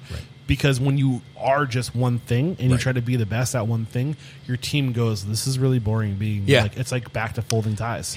You know? 100%, It yeah. is. So is. like you got to figure out like how can we create something where Excitement. we let some Yeah. level of creative freedom come out. Yeah. you know, uh, and to, to, and to create excitement for the, the customer. But Correct. then I think even further at that point, you can start creating things like clubs and like now you can hey like every month we're gonna have a LT like a limited time offer Right. For this flat rate. You can get that for like included. So mm-hmm. now people are paying for sandwiches Yeah. before you've ever made them. Well, we've, you know? we've talked mm-hmm. about you know subscription based breakfast sandwiches and stuff like that. You know, for the future, right? How do Right. how do we become the Amazon of breakfast sandwiches? How do Right. I get a breakfast sandwich to your door every single morning? Th- I think that's how you have to think today. that's how we that's Yeah. how we think, right? This episode hasn't gone live yet. I know you both listened to the show, but I just interviewed his episode goes live. I think literally tomorrow, Mm-hmm. as we're recording this. Um, Joe Pine, the the author of the Experience Economy. Okay, yeah, Uh, yep. and like he, he, that's what he's saying is like the future is in reoccurring continuity Yep. membership models. And I think that is one opportunity that the restaurant owner does not take advantage of. Right. No, I agree. Agreed. Anyway, um, back. Let's go back to Yep. the timeline. So, um, so you're you're you're testing these. The vision was always to have like a a model that you could scale through existing infrastructure, gas stations. Yep. That was we the thought vision. big, we thought big from the beginning. Yep. Yeah. Um, you you started by getting the five hundred thousand dollar loan. That was going to be your budget to execute your first location in two thousand twenty. Was when you opened the first location. 2019, 2019. March 2019. Yeah. Okay, so March. 2018, we signed this lease. We had looked at about 25 locations. So you're almost at five years. yeah, we're almost five years this March. Two months away. Yep. Yeah. So we had, um, yeah. So we looked at it and said, you know, uh, we we looked at 25 different locations across the board. Yeah. None of them really kind of hit home with us. And I was driving by one rainy day and I saw this site and it was just dirt. And uh, Sal like where we're sitting today. yeah, right. Sal Lupoli, who um, he's a big realtor, and actually he started Sal's Pizza years ago. Um, you know, he owned this space, and so we had talked to our realtor. We said, "Hey, can you reach out and just see what's available here?" And um, and so they had reached out. This was like March or April of 2018 they had an LOI signed with a dental uh, a dental office, and, uh, and said, you know, they have an LOI out. Why don't you just send the CRACK'D deck over just to see if they get any attention? And so we did, and they called us back the next day. We said, we will end the LOI with the dental company if you guys sign an LOI with us. And we're a startup. I mean, this is just you know, it's just us. Um, What appealed about this location? um, you know the the the highway was probably number one. Um, you know, having the apartments in the gym um, were number two, uh, and 133 is a is a big cross connector to 495 and 114. Uh, and you have Raytheon right behind us. You have the IRS across the street. Luckily, they like us. Uh, and then up the road, you have a lot of regional presence offices, and right the next exit down, you have a lot of regional there Parking. parking was great. Right? you had the garage, and uh, originally we were like, "Shit, we need parking out front." But then we said, "You know what? No, we'll we'll be okay with just the garage." Yeah, when I rolled up, I was like, "Where am I going to park?" And I went, "Oh, Yeah. there's a garage, and there's then medical there is- at the top of the hill. So we saw this area And a five gym. years ago, and a gym, right? We saw this area five years five years ago, not totally built out yet, and it's still not. There's it's still growing.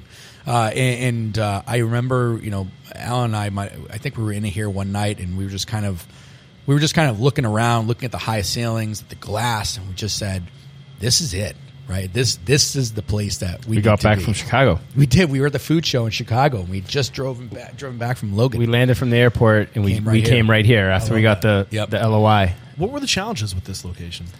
Um, with a five hundred thousand dollar budget. Well, the first thing was we, we signed the lease in July, uh, and um, you know it takes about thirty to forty five days to get your blueprints. And Justin Alper from July of 2019. 2018, 2018. yeah, twenty eighteen, Okay. we, we signed the lease, and um, That makes sense. yeah, yeah. And anytime you sign a lease, you always you, you, you put those clauses in there. You get sixty days for permits, and um, you know rent doesn't commence until opening, and all that good stuff helps protect you in case of disasters like we had. And so, uh, I think September 9th of two thousand eighteen, we put our permits into the city. And two hours later, we were dealing with one of the big, biggest gas explosions. Oh, that's um, right. That Merrimack Valley has ever seen, or I think maybe even the country. Uh, it halted everything. So by law, all commercial permits get halted and everything goes into residential mode.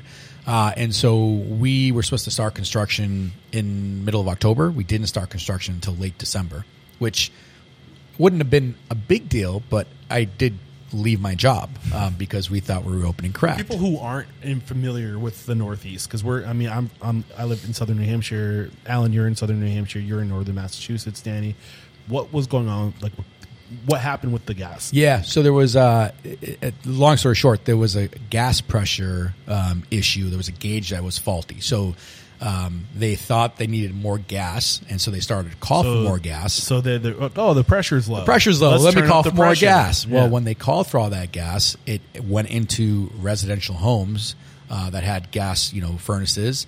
Uh, it, it overexpanded Pressure those had to go somewhere. Pressure had to go somewhere in Kablooey. If you had a pilot, it was blowing up your basement and catching on fire. And so how many explosions were there in a period of Oh, like I think there hours? was over a hundred. Yeah, Yeah, just three like houses different were Andover, North Andover, everywhere. Lawrence. Houses were exploding everywhere. My Yeah. kids, I remember, were at, in school. I raced to go get them. I remember hearing scary. about that. Um, you know, like because I was traveling and I was like, the first Yeah. thing you think of is like, I wonder if my parents' house exploded. Yeah, you know, yeah. like- no, it it was scary, and uh, and you know, um, and and so, you know, it was a, a long road. This road itself had to get rebuilt um, because there were explosions on this road from the gas lines, and so there was a lot of just delays and construction and stuff like that. they fixed that, right? They fixed it. Okay, yeah, sure. hopefully. Uh, so uh, yeah, so uh, here we are, you know, and we started construction the day after Christmas. Uh, we poured concrete, uh, and uh, from there it took about you know 111 days to build out, and um, and so we opened uh, March 25th, and you know we, we had So seven months from signing to open. yeah yeah it was about seven months. Yep. That's pretty good. Yep. Yep. Yeah. Well, I mean, back then, you know, you could, you know, you could get things up quick. Nowadays, it takes a full year Back to. then, five yeah. years ago. Yeah. Oh, Pre-COVID. so So what? What were so aside from like the, the what were the things that were more within the four the four walls that were a challenge for you? yeah, um, you know, I think the having the three doors. I'm trying to figure out. Okay, Which we, is going to be the front? we have a door right, which is going to be the front. We have a door leading out to the patio. The town didn't allow us to have, um, you know, tables and chairs out front, right? And so this was a patio. We had the door that was to the side, and then we had a back door. And so trying to understand where the kitchen was going to be and, uh, and how the process was going to work, right? Flow. this is this has to be ADA uh, compliant, right? So this hallway has to be at least 35 and a half inches, and I think now it's 36. But um, originally, this was dining room right here. This prep kitchen was dining room, uh, and then I think Alan brought up and said, "Dude, if we get our asses kicked, we're not going to have a kitchen space." We're going to have forty five minute waits. Yeah, exactly. right. I mean, well, you know, we, we when we first got this thing together, we were like, all right, what are we really going to do in sales, right? Breakfast sandwiches and grain bowls and stuff like that. Let's budget eight to ten thousand a week, and that's what what our budget was. That that's what we had budgeted. But we ended up taking back the space. We wanted the openness, right? We wanted to have that vibe. You want to, when this thing is humming, you hear those spatulas cooking, you hear the line cooks communicating, you hear the coffee. I might be here tomorrow. Yeah, you hear the espresso machine going off, right, and the and the chit and chatter, and so um, I think you know understanding where the door replacement was going to be, and then the size of the space. What ended up happening was from the plans uh, to what the actual space was, we lost space. So all of a sudden, we lost shelving, and the walking got smaller, and we're like, oh shit, we don't have a lot of storage. Uh, so we had to do an off-site shed for all of our disposables because we don't have space in here for our disposables. So um, storage was a challenge. Uh, the town was great. Town of Andover was great. Landlord was awesome. Um, but um, you know, I, I don't. You know, it, it could have been a lot worse. Yeah. Well, and what we we, mind? Yeah. we also came from full service where we had you know giant kitchens with you know 30 foot lines that we were accustomed to and we were coming into this space with you know what is this a 8 10 foot Yes, that's a sixteen foot hood. 16 foot yeah. hood with you know a 5 foot flat top foot. and you know the the prep area the size of a closet That's it's also a good representation of the evolution of the, the industry where like Yeah. your, your boys from you know Yeah. full service yeah like the evolution is going in this direction more just putting all of your Conden- energy into one thing correct Quick, Con- condensed casual. and yeah yeah yep um what what else in terms of challenges along like there are, like things you know now that you're like man I wish I could have had a heads up on this like I want to pay this forward to somebody Yeah. to make sure they, I they think make you know a line item one of the biggest things we talk about now too is is is really kind of figuring out how to automate everything. And I think Mm-hmm. I was talking to you about this earlier with our filtration system. You know, it's now automated. If I knew now what I knew back, you know, what I didn't know back then, we would have went fully automatic then because RO systems and certain cartridges and what they do and how they handle um, things and TDS counts. I'm sitting there going, "What the hell?" You know, I could Yeah. have saved all this. You know, I could have saved the machines from from going, you know, going shitty a long time ago. And so, you know, automation was big, and just having a vendor, having one vendor that does everything, having your GC that focuses on A to Z. When you have multiple vendors trying to build out uh, you know your your kitchen and your front of the house and MEPs start to get screwed up and so drains aren't where they're supposed to be and water is not where it needs to be and gas lines um, I think as we continue to grow we're looking at it going we just need one vendor and we want that person to handle everything accountability yeah. I mean, then you, you so when you're saying vendor, you're talking about the the people bringing in your goods, or you're general talking about general contractor contract? Okay. yeah yeah uh, Um, restaurant supply company. I don't know if you caught the episode I did with um, was a Front Burner or um, oh, what the heck is his name? Um, out of Dallas, Texas, there's the dog park where they have the concept where it's like a it's a dog park that serves food. in a bar yeah right, yeah, I don't know if you remember. I want to say his ni- name was Nick.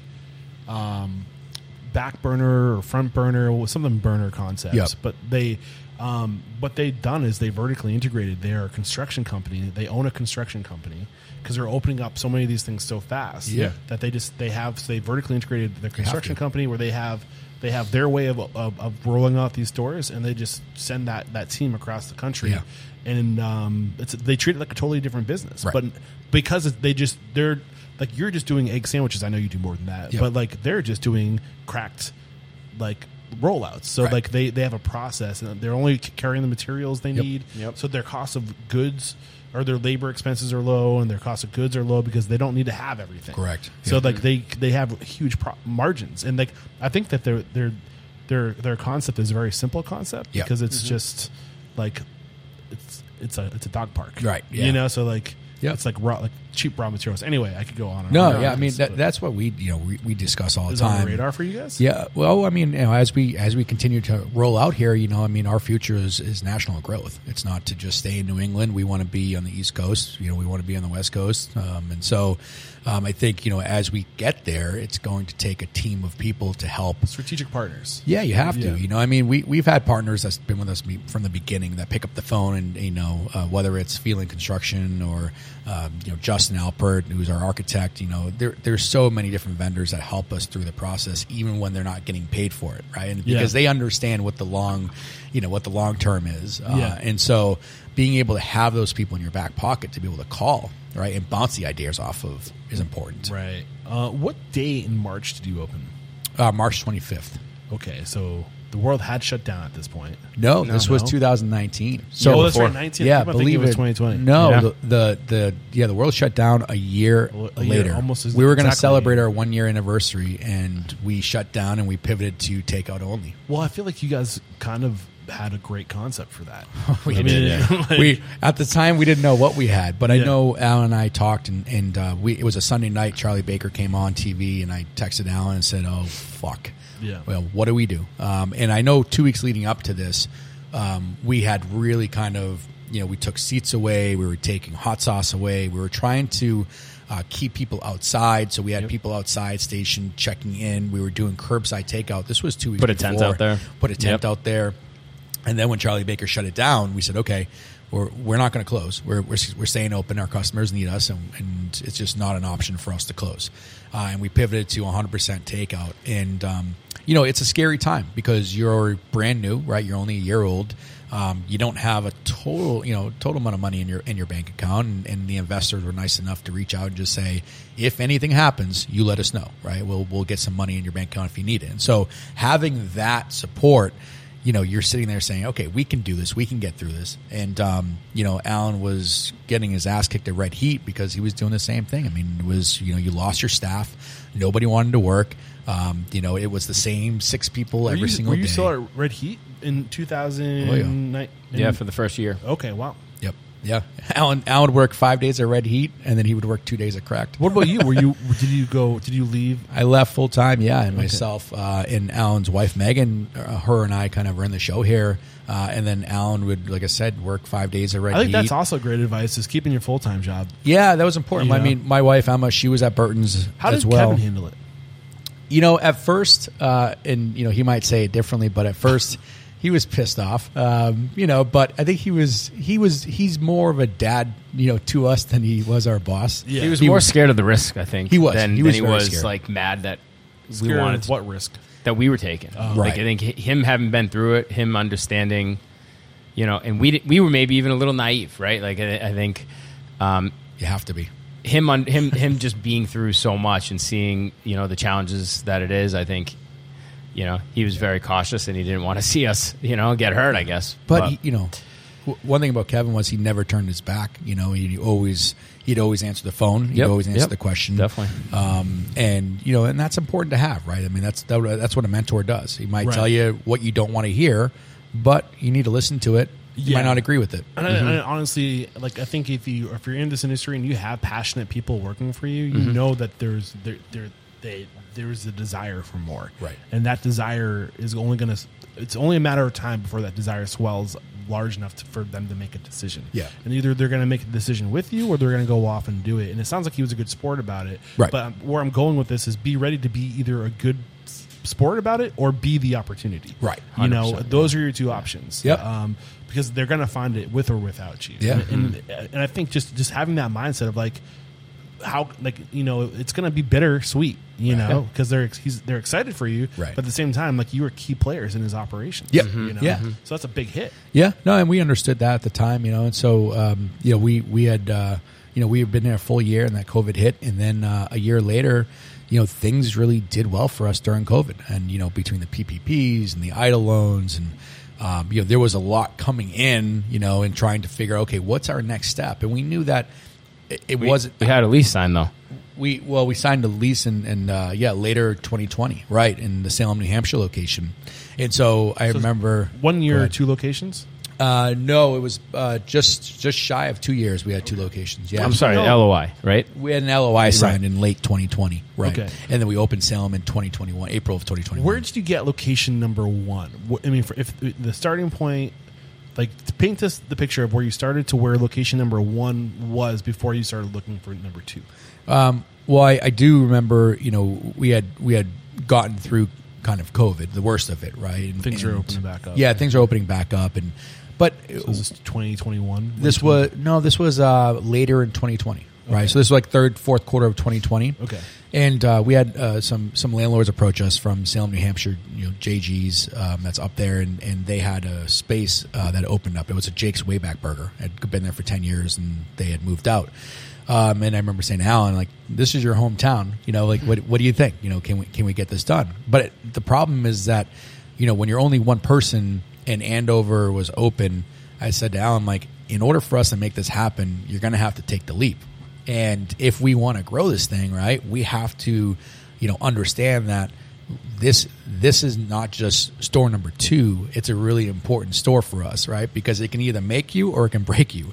Um, and so at that time, you know, I'll let Alan tell the story about when he left uh, when he left Red Heat. But you know, Alan came on board, uh, and my wife Emma came on board too. So she had left Burton's at the same time that Alan left Burton's. Were you transparent with Kevin about the, the relationship behind the scenes and that there was a, a, a, a oh, he knew, yeah, Okay, yeah, yeah. cool. He knew early. I think that's another lesson Yep. too. Like, there's no point in hiding things. It's No. going to make it more difficult. Yeah. Be, be upfront, be transparent, be vulnerable, and it will probably go better for everybody. Yep. No, I agree. Yeah, I mean, so with that said, Yeah. you you, you were leaving, And he was good about it too. That you know, I, he said it as a joke, but when we fail in the first year, you know, we'll always have a place to go back. So.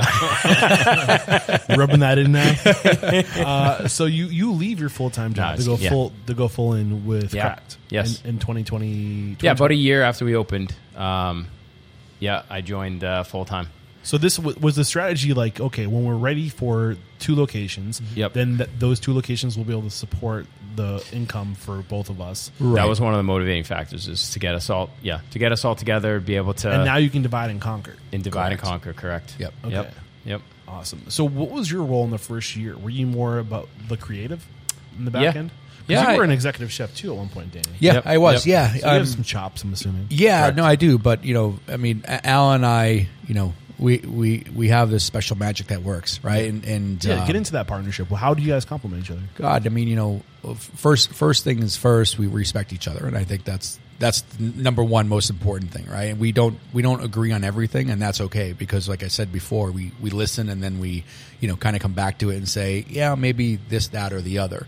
And I think when you have that understanding in a partnership like that, uh, things are never going to get that crazy, right? Where you hear some horror stories with partnerships, right? And I should make more than you, and you know you should make less than me, and I should get a bonus, and you shouldn't because you only worked four days. It's all that bullshit doesn't mean anything. What matters is when you put food into a box or you put a drink into a cup, and that hospitality.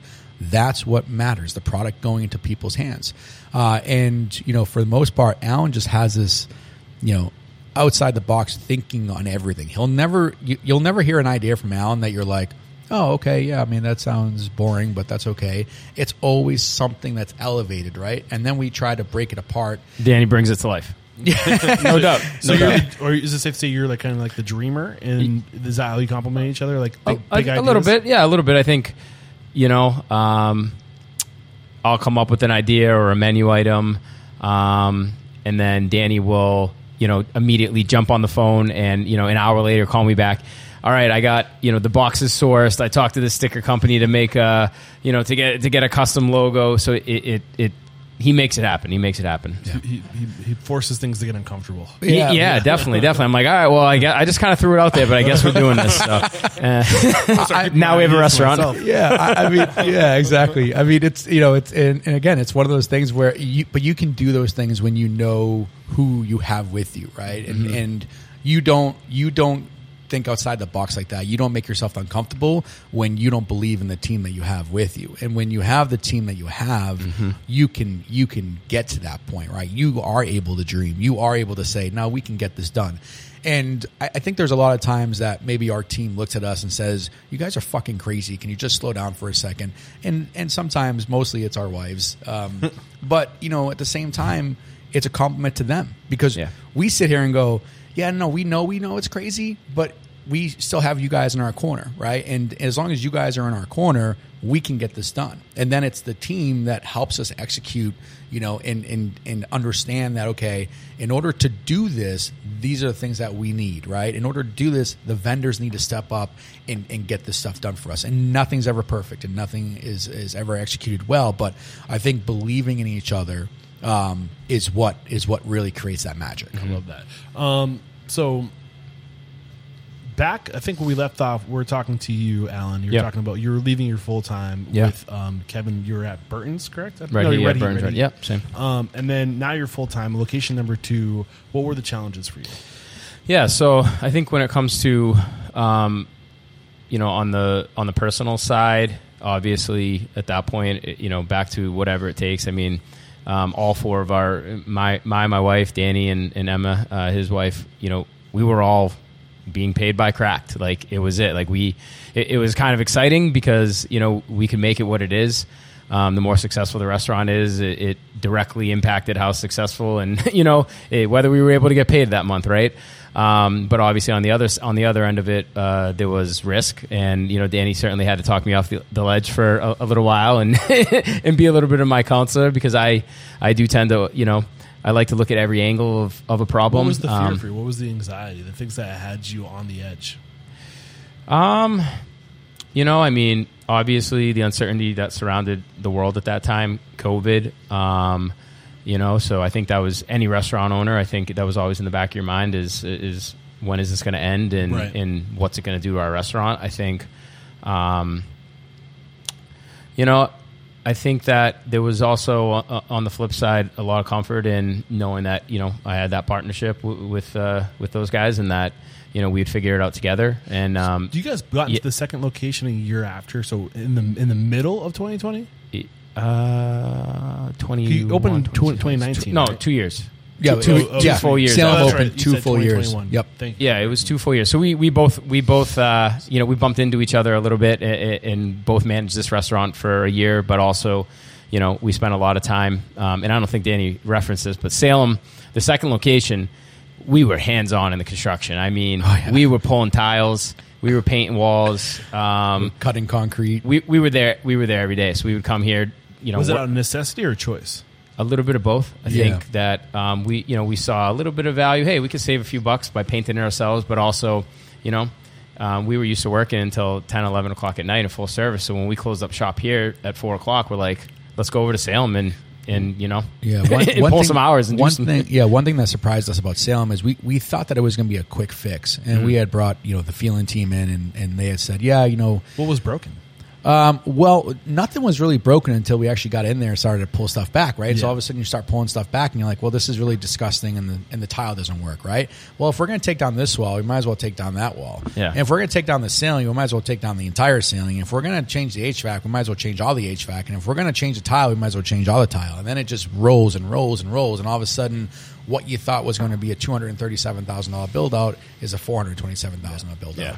And and you know it's it's it's one of those things where it was right on the, the cusp where things started getting a little bit crazy on the inflation side so we kind of caught a part of that as well Well, good thing you guys aren't selling eggs, right? yeah right exactly so uh, They, they were selling a lot of eggs. yeah, yeah, yeah, So- for sure. Uh, and so you know, it it turned into kind of a bigger project than we wanted to be.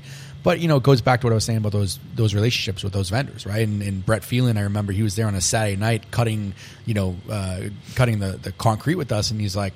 I mean, I can hire someone for twelve grand, or the three of us can do it. And it's like, no, the three of us. We'll demo do it, yeah. yeah, we'll de- we'll take rent the it. rent, rent the dumpster. We got it. Yeah, you know, uh, and I remember, God, there was two nights that we had fifteen of our crew members. They came up with us and they just started hammering stuff down, and we demoed that place in two days.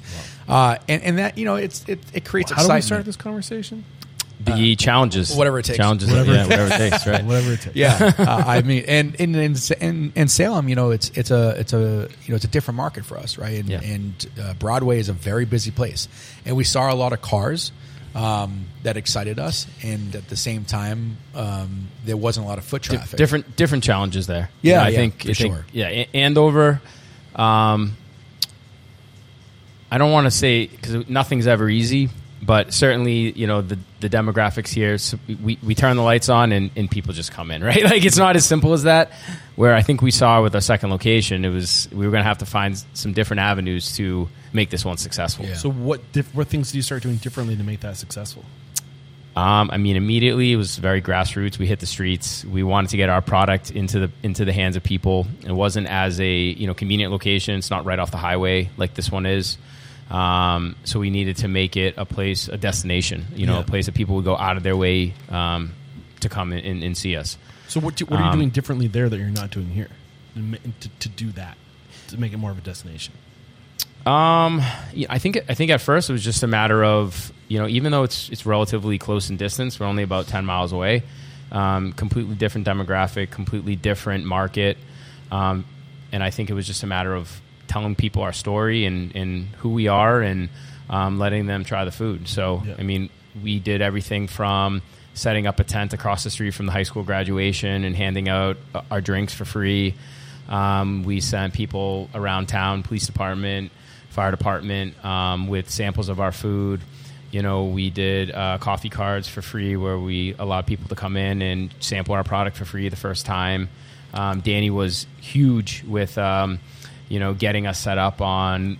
We weren't really even in third party, I don't think, before No, that. So he no, we was huge. He got us immediately. You know, we're going to get set up with third party delivery, which in that location, they th- number one, uh, number one of all of our locations as far as third party goes, right? With all the the retail presence in that area, Yep. Easy Um, catering, relish. catering, Right. Um, yeah, So uh, most of your your deliveries are going to people working yeah, yeah, the, in all the retail stores. yeah. out there. People working or Yeah. right. And this is Salem, New Hampshire. Yep. Yep. Yep. And uh, another big thing uh, that that we launched now two years ago was called the Yolks Wagon. Yeah, yeah. and so that's a food trailer um, that we had built out, and uh, and we had gotten we we had kind of got a, a great deal out of it, and we said that was technically try your it." third location. yeah, I, or, yeah, yeah, Yeah, exactly. What was, what was the the intention behind getting that? honestly, we you know we we felt like we could get into that market a little bit. You know, you you look around with whatever uh, weddings, events, um, you know, hospitals. There's just everyone's renting food trucks these days. Uh, we felt with the brand that we had. Um, that we could we could really have some success with it. Yeah. we didn't realize how much you know success we were going to have, uh, and it took off like crazy to the point where we actually sold that and we bought a new Yolks wagon that's being built currently and, and should be ready in the next That's couple awesome. weeks. But um, boy, you know, we, we were doing everything from the hatched menu on there, um, you know, to breakfast sandwiches, and so offices would just rent us out for three, four hundred people, and Yeah. you know, we'd pull up and and that does. I can see some morning after weddings. Like, do- yeah, we, we did a few of plenty of those. those. We, Yeah. we- yeah, everyone's hungover. Yep. Nothing hits a hangover like a egg Oh, sandwich. yeah. It, it goes sausage, together. Yeah. bacon. yeah, yeah, we. I think we, you know, I think when, not to say that we were, you know, struggling when we first opened, but I think, you know, there's two ways to look at it. One way is to strip everything down and to cut staff and you know to try to manage the business. And we we took a different tactic, which was dump everything we could into it and try to get the volume and, and the sales to a level that we want. And um, you know, I think it, it wasn't long after, you know, six months maybe that things started growing. things started growing With big time. location too. Yeah, Yes, with that yeah. location, big Yeah. time. And then, um, So the biggest thing you did, what I'm hearing, is you got out there and you made people aware, like guerrilla Yeah. marketing. You know, Yeah. that's that's everything. Eric. Yeah, you know, and- you, you and- can't just sit back and just relax. And, Right. I mean, that's what we want in our franchisees. And in as terms well. of uh, the the food truck, Mm-hmm. I think that's the best utilization is the catering. Again, it's about creating brand awareness Right. and getting in front of people that would putting your food into people's mouths and Correct, using yeah. catering as a, a tool to do that. Yeah. It's marketing too. I mean, it's, revenue, yeah. but it's it's m- beyond It's a- that. it's a moving billboard. It's people It is. eating your food that normally wouldn't. Yeah. Yep. I mean, we, Right. we do an event every year at the police station, Salem Police Station, you know, that sees, I don't know, 15, Yeah, yeah, 2,000 yeah, people at least. people. Yeah. You know, and people just love coming up Yeah. to the Yolks wagon and taking pictures with it. Uh, and the design team did a great job with it as well. But, you know, th- th- those type of things are really important for us. So, was there a, um, a cash flow goal that you were hitting with a single unit before going to uh, number two? Well, you know, it's it's funny when we when we did the budget, and and we have God, I don't know how many different spreadsheets we've built, um, but you know, Andover was projected to do eight to ten thousand a week, and opening week we did thirty five thousand six forty eight, and so quickly, I remember I was sitting right me here. with those numbers one more time. Uh, we we projected we budgeted to do eight to ten thousand a week. Okay. That's what we budget ourselves, and we ended up doing the first week thirty five thousand six forty eight. And uh, I was sitting right here in this chair, and I remember calling Alan on a Sunday afternoon. I you know at that time we were closing at eight o'clock Monday through Friday, and I just said Friday I think we have something on our hands. Um, and Alan was like, I would agree. Did those, did those numbers ever kind of? I know when you first opened, there's a surge. Everyone's you're the new kid in the block. Did it ever kind of it's plateau? Funny, you know, the, the numbers dropped. Uh, the numbers dropped significantly, and we were doing, you know, we were in the low twenties for a couple weeks. Uh, But that's still more than twice than the what the revenue that you thought. You were Yeah, no, totally. And, and you know, I remember talking to Alan about it, and Alan was talking me off the ledge. I'm like, I don't know if I'm fucking up operations or I'm just not, you know. And, and we were talking to, to everybody that came in the door. Until this day, we have so many incredible regulars that come in that we've built relationships with since day one. Um, and uh, and you know, as we as we got into the May and June and July months, those numbers started to quickly rise. And I think one of the biggest challenges we have here is we only have 22 seats on the inside, but on the outside we have almost 50. Ah, so you have volume, Right. Yeah. So we're all patio when it comes to the summertime, and and uh, and I do think that part of that was was you know starting to promote the outside and, and the beautiful weather coming around, and then uh, it was you know September, October, we saw that dip again into like the mid 30s, uh, and then at the beginning of the year in 2021, we really saw it start to soar into the mid 40s. Wow. And catering was picking up, and third party was picking up, and then COVID hit. and we lost about seventy percent of those sales. So, but you knew, you, but you had enough time to get proof of concept. we did. So yeah, if you could survive the pandemic when things started to open up again, you know you'd be back. yeah, correct. Yep. Um, So, I mean, I, I hate talking about the pandemic. Let's kind of because the, there's, uh, I mean, hopefully, the chances of it happening again, Yeah. in the future likely, but like, right. I don't want to talk about it. Yeah. Um, That's fine. so today you're at four. You're at four locations, uh, and you're about to be at. I don't want to jinx it. four. Knock on wood. Four plus the ex- yeah, we have express location. Looking, and- looking at yep. number five right now. It could Yep. be anywhere. Yep. Um, in five years, that's awesome. Thank And, you. Um, I mean, five five locations in five years or less is the coaching program I'm, I'm looking to launch here at Restaurant Unstoppable. So, like, what were the things that you, that the key things that you did to help you go from, from, you know, zero to five in five years or Sure. less? you know, I think we could probably answer this 50 50, but uh, I, I think the most important piece that Al and I would always talk about um, in the team as well was how do we create scalability, right? And how do you how do you make sure that somebody is following the recipe or the standard that you set? Because you can't be in every location at once. So if you don't set that standard, then there's no way to carry it. And so the I remember when when Alan had first come on, we talked a lot about okay, what is going to be our operations um, system that we use to help with recipe adherence, that helps with line checks, that helps carry that standard, and setting that first was the most important part. Create a scalable concept. If you can't create a scalable concept, don't even try it because you're going to fail and it's going to piss you off. What makes the concept scalable? What were the, the, the things that you were going for to, to make sure this could scale? You- Yeah. yeah. I mean, I think uh, first it starts with the products that we that we offer, the sourcing of them. We would never, you know, as much as we love to support local farms and things like that. Um, you know, we also we we think realistically and we think big, and I think. Um, if we can find balance with using high quality ingredients that do support the values that we have, but also we can get them everywhere, right? Or at least in the markets that we're in. That's important to us. Um, I think you know when we when we look at operations, um, finding technology that kind of suits our operation that supports it. So things like we talked about um, Fusion Prep. You know, we also utilize you know communication platforms like Slack where we can keep everyone on the same page. Um, and make sure that we're all focusing on and working on the same things. You know, uh, back office systems. Um, you know, making sure that everyone's writing schedules off the same platforms that we can monitor and manage it from. You know, an ownership level. It's just help support our people and make sure that they're focused on the goals and um, things that they should be focused on.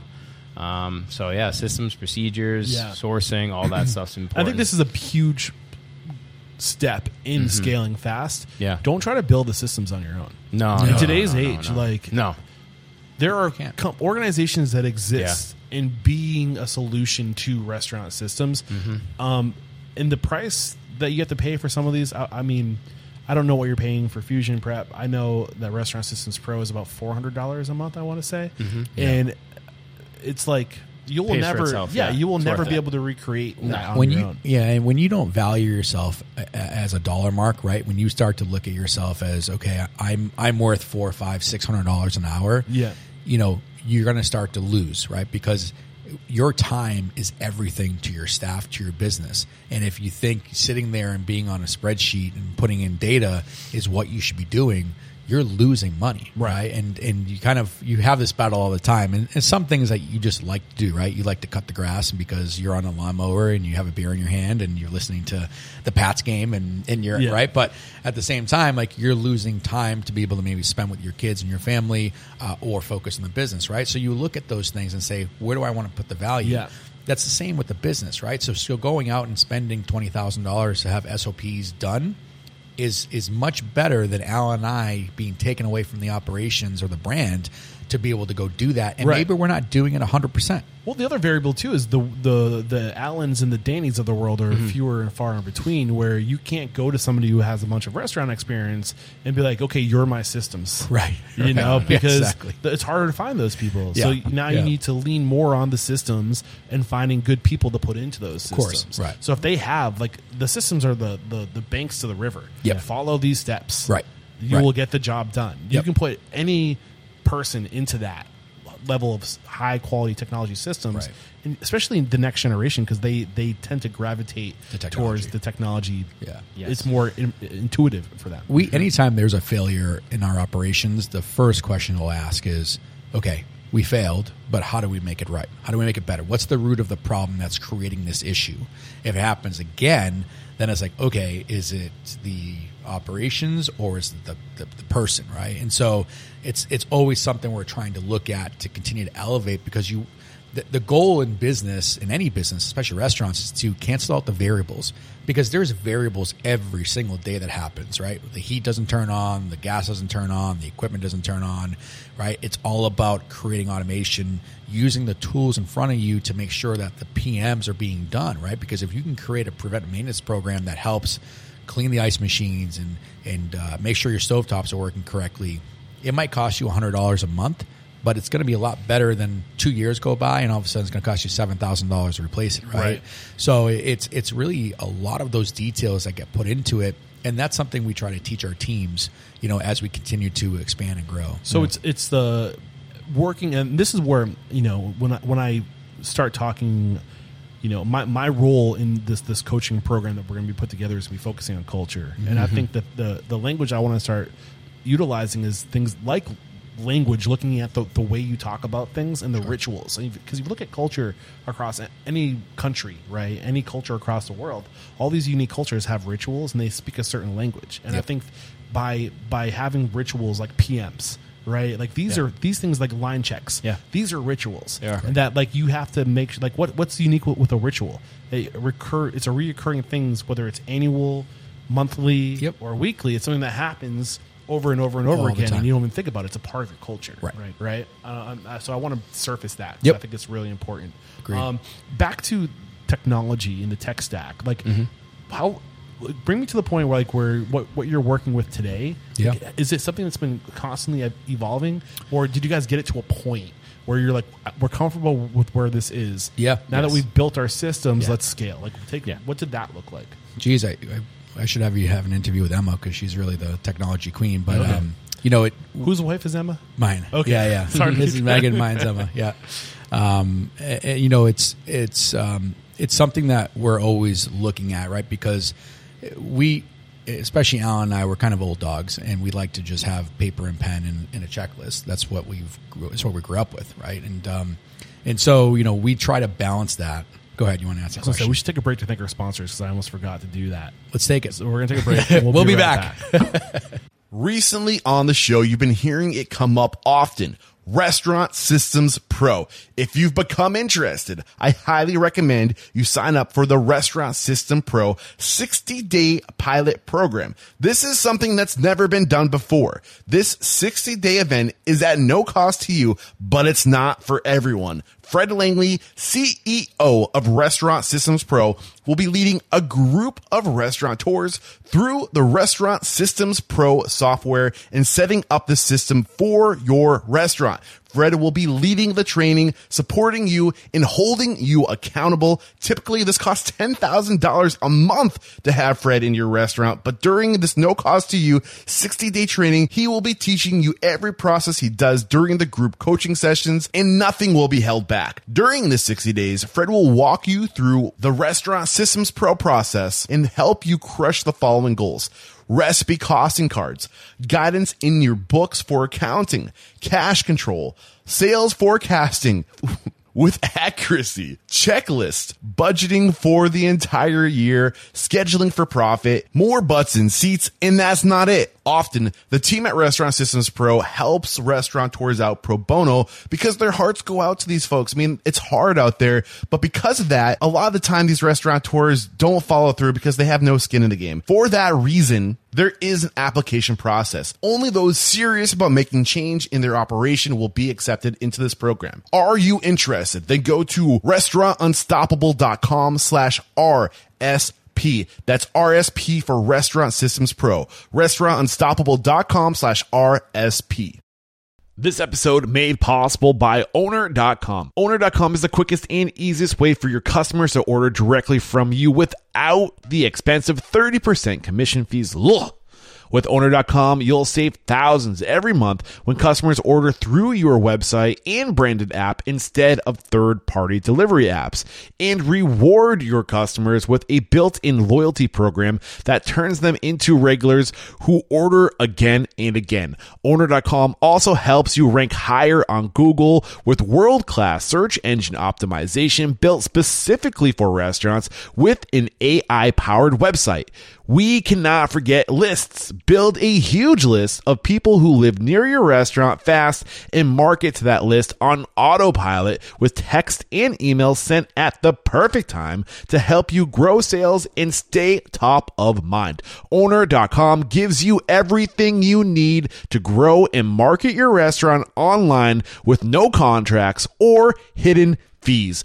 Visit owner.com slash unstoppable right now to book your free demo and see why thousands of restaurant owners trust owner.com to power their restaurants online. We're back, and uh, you were just about to get into your tech stack. And uh, I think the question I asked you is where, where where did you get your tech stack to where it is today before you really started to scale? Was it at two locations, three locations, four locations, or just recently? Yeah, I mean, I would say you know we we had some of that tech stack. Uh, from the start, you know, and, uh, and What was that tech stack? Um, we had used a, an operations called Jolt, Okay. uh, and so their platform was uh, was kind of the same thing: line checks and uh, you know label printing, uh, temperature guidance to be able to tell you, you know, your your, your Yeah. walk-ins going, you know, too high or you're too low. Yeah.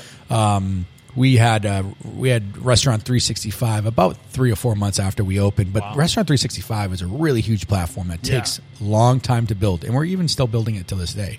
Um, so I would say, you know, after what store two, Alan, when we opened Salem, you came on board. We got Fusion Prep going and Yep. Restaurant 365. What and- did Fusion Prep have that Jolt didn't have? recipes, right? yeah, Yeah, uh, re- yep. The ability to, you know, we wanted, we knew with multiple locations, and we knew the struggles with, uh, you know, paper or even utilizing things like Dropbox. Um, you know, you, you get old recipes and different variations, and, and you know, as you make it uh, changes to it, um, you know, some of those changes kind of get lost. So it was important to us that we had a platform that would display our recipes, and as we updated or edited or changed products out, we were able to push that down to the field um, and make sure that you know what the food that we were serving is the same everywhere. You're centralizing your intentional your int- your intellectual Yes. property, Yes. and you're building it all on one platform. Yes. so when Right. changes are being made, it's being pushed throughout all locations. Yes, and I think also um, as much as we do lean into technology and see its importance, um, sometimes too much is is not a good thing. You know, so it was important to us that we found technology that could do as many things that would work for us as possible. So we could limit the amount of apps and you know logins and usernames. So that's something that we always like to think about is um, you know if if this one platform could do five things it's probably better than these two platforms that could do two or three things each. So Fusion Tech, uh, Fusion Prep, sorry, was um, is uh, checklist management. Essentially, what Jolt was, yep Um, labels recipes sanitation recipes. standard operating procedures and standard operating procedures. How is that different from the checklists? So the checklist is um, you would come in in the morning before we open, Yeah. and it would basically give you pictures and descriptions of every item that we have, um, and you're actually unwrapping the product, temperaturing it, tasting it, looking at it, and making sure it meets Yeah. the checklist. This is what your mise en place looks like. Correct. Right. Mm, Standard operating procedures are everything that takes place in the restaurant. It gives you an operating procedure. So if you know our folks down in Plantation, Florida, um, want to know how to clean the baffles of uh, above of the hoods, we actually have a standard operating procedure that says step one, take it down. Step two, do this. So everything from cleaning the espresso machine to you know uh, dropping the the, floor, turning the lights on. So the SOPs is kind of just like if you had an operations manual. Here's the list of all the things we do Mm-hmm. Yeah. and how we do With it. pictures, Whereas step the by step. checklist is more of like the tool to accomplish The everyday. it's a daily it's a di- it, yeah we we require right uh you know we don't we don't like to overcomplicate it Got it. so it's not like we have this checklist that's 100 things and it takes 3 hours it literally takes 10 minutes at the most to do every day and there's you know 40 30 30 things on it probably is not not a ton of stuff Got it. but- And now, does, is there some redundancy there with Restaurant Systems Pro because they have a checklist feature too, don't they? Um, I don't, I've never Uh, it's used. not S- Systems Pro. Restaurant sorry. 365? Restaurant 365. Yeah. Uh, they don't have the same uh, the, the same kind of platform as Fusion Prep. fusion Um, prep runs off of ipads Yeah, so it's Okay. very user friendly Right. Got. Restaurant 365 is good at the financial end of it. Mm-hmm. You know, when we're doing inventory, we do inventory every Sunday so we can, you know, see our metrics and stuff like that. But um, yeah, I mean, 365 is kind of a different animal on, on that side of it. Would you recommend somebody start with Restaurant 365 with one location? 100%. Okay. Yeah. If you're planning to scale it, yes. Okay. Yeah. yeah. Uh, so Scaling aggressively, five. To, even if you're just ha- you know Yeah. any any any restaurant that opens you know should open with the mindset of saying it's a scalable concept right because when you open a restaurant and you're the only person that can ride and die you're not gonna you're never it's always gonna be a job right Yeah. and you're never gonna be able to get somebody into the operations that's gonna understand it and, and set the standard so you're stuck right and if you're stuck for the next 30 years well what did you just do you just all you did was buy yourself a job how much does it cost in the, in the beginning? uh, Restaurant 365 was an eighteen hundred dollars startup, um, and then it's I want to say one ninety five a month. Okay. Yep, yeah. So it's it's a mean you know for what you get out of it, and it does accounting right. It does all your AP. You know, you literally take a picture of the invoice, it uploads it for you. It saves so much time, and you can get you know you can get the financials so quickly. I mean, we can see financials at any point. I can pull a P and L and tell you exactly where that store is at the time of the period and stuff like that. So uh, you get so much from it, and, and and like I said, whether you're opening one or you're opening 500, you need to understand what your standards are and how your periods fluctuate, and and you know what what type of challenges will will kind of impact your P and L and how it does, right? If all of a sudden egg costs go up and your egg line goes from one and a half percent to three percent, well, at least you know why, right? So it takes all like the guesswork out of it. As long as you're Right. entering the data. it all goes back to like I said, right? If we're making six hundred dollars an hour, which Yeah. we're not, but um, you know, we need to look at you know how do we how do we create you know um, efficiency out of our time. Yeah. Um, what What do you think the challenge is for a first time operator? So you never opened a restaurant or worked in a restaurant, Mm-hmm. and you're investing in a Restaurant at 365 from the very beginning. Yeah. What do you think there'd be challenges there? I think there would be challenges. What 365 does great though uh, is they have a 365 Academy. Okay. Uh, and and you can click on any video, chat help 24 seven, and it really walks you through the process. Yeah. Um, but you need to have some background. Uh, you know, Emma controls a lot of 365. Um, she understands it a lot more than Alan and I do for sure. Um, but she, you know, spent 20 years at Burton's, you know, doing that. that that's what her background was. Right. Um, so for someone like her, she just takes that app and, and really kind of builds on it and knows how to utilize all the little gadgets.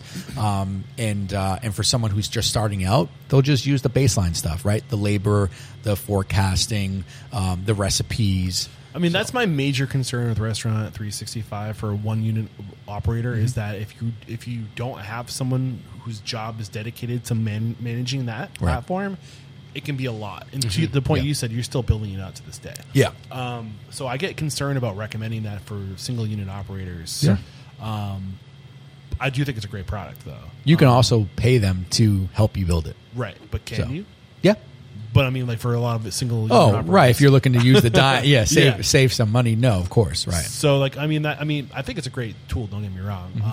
Um, I wonder if it's if it's, it's if it's more than most single unit operators can handle. I think you were fortunate to have uh, a wife and partner who Yep. had experience with that and could own it. Yep. Of course. Like where would you be without that? Oh, we would be screwed, but yeah, that's a whole other story. Right. Um, I mean, I think that's the only reason why I recommend it. And th- they are a sponsor of full transparency, but I, I'm really being in the future as proactive as possible with really getting to relationships that I feel good about. Right. Um, and that's why I love Restaurant Systems Pro is because I feel like it's it's uh, it's in reach for more single unit operators. Yeah. Makes because sense. it's it's it's not as I don't know what word to use. Comp, not, just it's. I've heard that it, you would need a, deg- a degree to get into Restaurant 365. Yeah.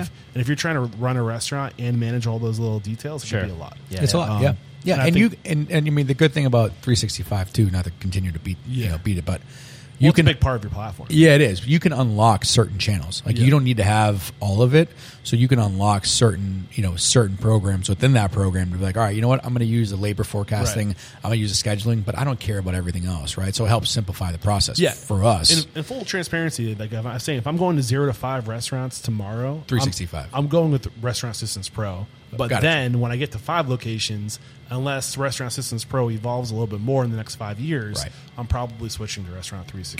gotcha. Yeah. Yeah, and I've been on a record with my sponsor saying, uh, Yeah, you no know. worries. So, um, but I mean, it was in, it was interesting to get that perspective Mm-hmm. because I, I I'd like to hear like, Yeah. I think I wonder where you would be without having somebody who was, you know, your Emma of the world. yeah. No, I mean, yeah. It's it's it, it, again, you know, it's a it's a process for sure. Anything's a process to build Right. out. You know, even our POS, you know, Emma handles a lot of that, and you know, our point of sale we Assuming use Toast? NCR. Oh. yeah, no, we we it was between Toast and NCR, and to be honest with you, yeah, the, Aloha. the legacies are coming back. Yeah, yeah, we've we've had a, a really good relationship with NCR for quite a while. Why did you go with NCR? You know, they had a fast casual, well, they had a quick service model called uh, NCR Silver, Okay. And so NCR Silver was based off iPads. It was similar to a Toast. We had the relationships with NCR from our prior days. I was curious. Yep. Um, and so uh, Emma had those relationships, and, and so we decided to go with NCR um, Silver. And uh, NCR Silver, we outgrew that pretty quickly, uh, and so then we went into the Aloha model. Um, you know, their their online ordering platform, um, their app, uh, all that stuff was really important to us. Now that's cloud based, right? Uh, yeah, yes, I believe it is The newer, the so, new, yeah, right. So every month your your CP, uh, what's the, the the something compliance CP? Yeah, the PC PC compliance. Yeah, whatever yep. the yep. Yeah, so credit cards are being stored on site, all that stuff. Yep. uh, cloud based. So every month it's updating, software is updating. I think Yep. that was the biggest reason why people were getting away from the legacy is mm-hmm. because of the the one sum fee at the beginning. Like, oh, you need thirty thousand dollars to yeah, get started. yeah, yeah. No, NCR got smart, you Yeah. know, and said, "All right, well, we need to compete with Toast." And Yeah. so, the the only struggle we have with Toast was there's no on site presence, right? So with NCR, they came in, they hook everything up, they make sure everything's working. There's installers on site. With Toast, they just send you everything, and it's up to you to install everything. Yeah.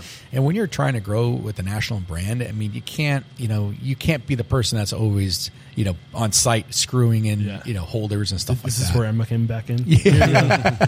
She would Yeah. have been the, the toast installer. Yeah, exactly. was There you that go. Yeah. So Um, yeah. So NCR gives us great support with that, and it also uh, it integrates with 365. So, um, when did you? I'm curious. So, Mm-hmm. so that sent that so uh, Fusion Prep, Restaurant 365, and NCR. and for communication, Slack is what we've covered so far. Yep. Um, and is that and that's what you were using today? Yes. And how Yep. long have you been using that suite of tools? Uh, I would say for at least two, two, Two to years, three years. So Yeah. half your life. Yep. as a restaurant. Yep. Yep. Yep. Because you're you're just about to be five years old. Yep. Yep. Um, so did you really? Was it important to you to get that dialed in before you started to scale? Yeah, we had to. Yeah. Why did you have to? I mean, if you don't, you know, you start to you start to lose that standard, right? I mean, as you as you grow, whether it's corporate or franchise, right? If you try to go in afterwards and set a new standard, it's really hard, you know, because people are just going to look at you and say, "Wait a second, that's that's never been a standard." We've we've always we've seen it till this day, right? When you when you start with somebody and you set that standard and you show them what the the, the abilities are Yeah. versus coming in midway, it's really hard to get them to break that habit. Alan, this is why I like to do one-on-one interviews because I sometimes get sucked into a conversation No, it's and good. I forget. So, like, It's all anything, good. like No what's going through your mind? Bring bring something to the I, conversation. I also think that you know it's very confusing for the staff if you're flip flopping, you know, concepts or procedures, um, changing out technology every six months, and just consistently jumping to the to you know the next thing that you're sold. Nobody likes change, especially Nobody when you likes have change. Deep neural Um, pathways formed to these these habits and these routines. Yes. it's like pulling teeth. It, it is. It is. And especially as, you know, you get more than one, you know, you get two, three, four locations, it makes it, you know, immensely more difficult because you're now having to communicate to multiple stores, multiple managers. Um, so, you know, we're, we're, we try to vet everything that we do. You know, we, we really try to look at every side of it. So if we're going to make, whether it's a big menu change or we're switching a piece of technology out, you know, we want to make sure that it's not a short term change, that it's the right change for, you know, for the future. And we understand that, you know, the roadblocks and the speed bumps that's, that is going to, uh, you know, be affected uh, of our teams, you know, making these changes. So I think, uh, you know, consistency and, and you know, pe- ha- giving people uh, a p- platform and procedures that they can come to expect, and Yeah. I think it, it ties into what we talked about with that daily routine. You know, you It's- dial it's- that shit in early, Yeah, and then you yeah. can put all of your energy instead of trying to build out systems. You dial it in. You have strategic partners that are the system as the world around you evolves. They're evolving, and that's kind of a box that's checked. Yep. Right. Yep. Yep. So you Yep. can focus on relationships and growing people. Totally. You know, and um, Yeah. so do you people's people's big. Yeah. So where are you today with like your four locations? Mm-hmm. Collectively, what's the gross revenue you guys are bringing in? Uh, I mean, we are we're just uh, the, the corporate stores alone. We're we're close to about seven seven point five million. Wow, that's awesome! Yep. Congratulations. Uh, and that's not including any of the franchises that we have coming in with those streams. and the, the, are there franchises at, at in the works today? Well, we have one franchise open down in Plantation, Florida. And is that included in the four? That No. that is not. No. Okay. Yep. Uh, and so we also have CRACK'D Express. We have the Crack a I Coffee mean, Bar. where is CRACK'D Express? uh, it's in Lawrence, Mass. Right, actually, right on the North Andover Lawrence And that's line. not a franchise. That it's a it's a joint venture partnership for us with Energy North. Uh, they're a fuel station company. Uh, they've been around for quite a while, um, and uh, it's been a great partnership for us. Um, they really want to elevate their experience at the convenience gas level. Uh, they look at the competition, you know, between Alltown Fresh and Noria, Wawa. and Wawa, right? And they're looking at it, you know, yeah, yeah. They're they're looking Talk about a cult following Holy for a crap. gas station. Yeah, That's it's crazy. Uh, and so, you know, they're looking at us saying, you know, we really like this brand, what you guys stand for, and, and the partnership really works well. Now, are you bringing recipes, or are you bringing recipes and process in terms Both. of like like when Yeah. you move into their space? Like, is there a kiosk element It's our it's our brand, yeah. Because it's CRACK'D Express. It's got um, you know, it's got every, it's got our menu, right? So it's, it's Yeah, they asked us to develop. Uh, basically, they they they came to us and said, "Hey, listen, we're we're looking to do a high end gas station convenience store with an elevated concept. Um, you know, Dunkin' Donuts is very restrictive now with their."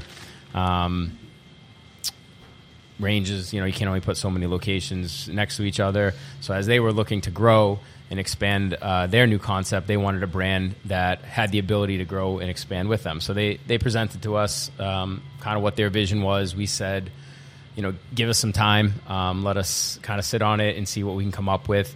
Uh, simultaneously we were opening our third location when they first presented us and, and that was our PVD spot with, which had a drive-through so we said, give us some time to develop the drive-through model, make sure that it works for our brand, um, and then we'll come back to you. And you know, we had PVD open probably about six months. Sort of got our drive-through operations locked in, the technology that went along with that, um, and we re-engaged a conversation with them.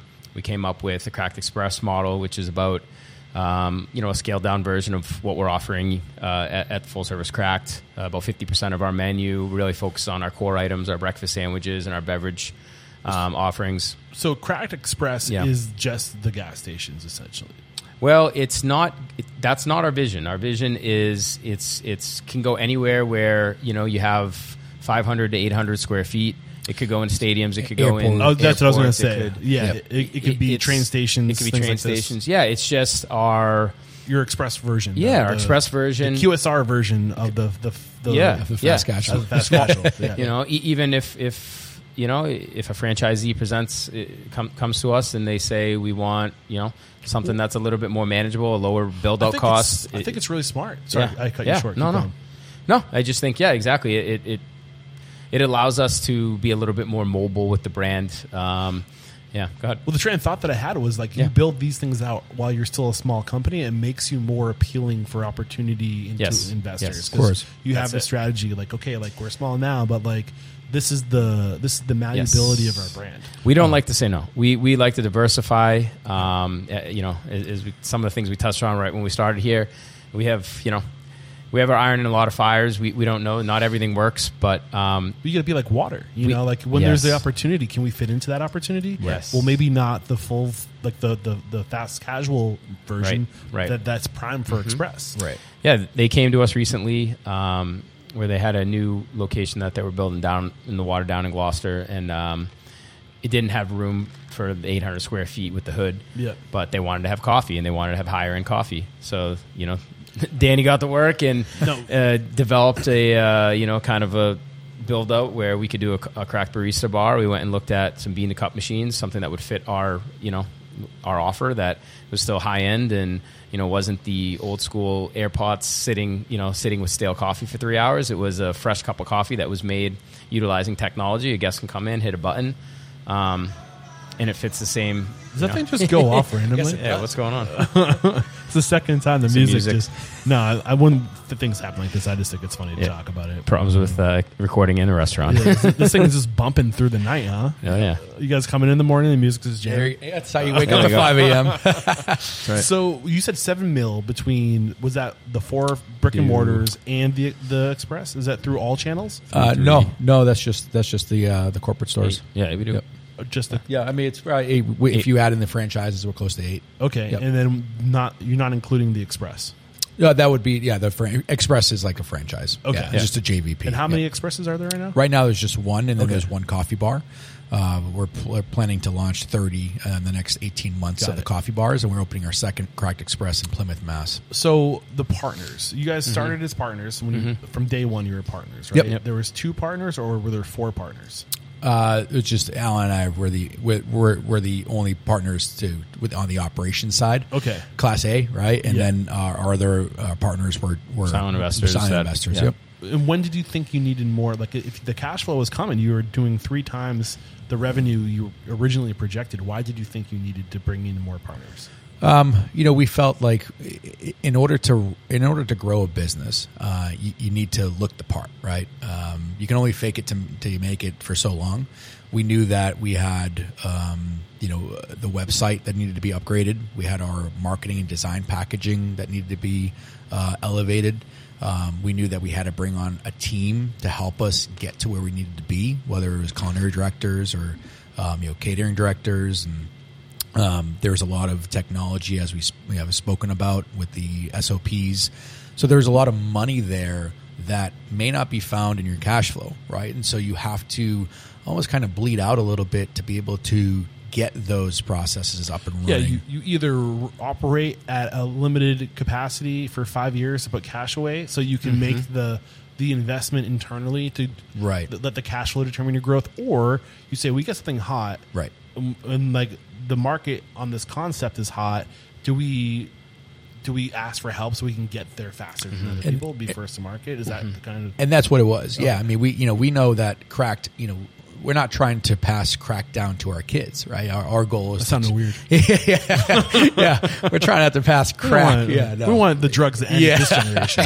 yeah, but uh, but you know, it, our, our goal is always to, to to try to you know grow a brand, um, you know, in a healthy manner, Yeah. but. you know you need money to do that, right? Yeah. And so you got to build the house before you move it. Totally, and you never want to run a business uh, scared. You never want you you want to be able to do the things that you need to do and do it right. Right. Um, and that's one thing that we have always done. We never take the shortcut. We never take the cheap way. Yeah. we always take the expensive way, uh, and it and it you know it it, it works. Yeah, and, and talking about like restaurant unstoppable and, and our evolution, like I spent the past ten years really focusing on going from like one to five locations. Yep. Because in my mind, that we needed more restaurants in the world that were like small operators. But the mm-hmm. more I opened myself up and educated myself, it's like five isn't really. You really need to to be able to create opportunity for people and stability and security for mm-hmm. people. Like you need cash flow and you need to get beyond that five. Yeah. I think I would like to see a world of of you know of operators operating in the 10 to 30 location ballpark. I think that's a really great like regional model that creates opportunity. What what, what do you what's going through your mind? No, I was going to say, you know, we always talk about this, the ugly duckling stage,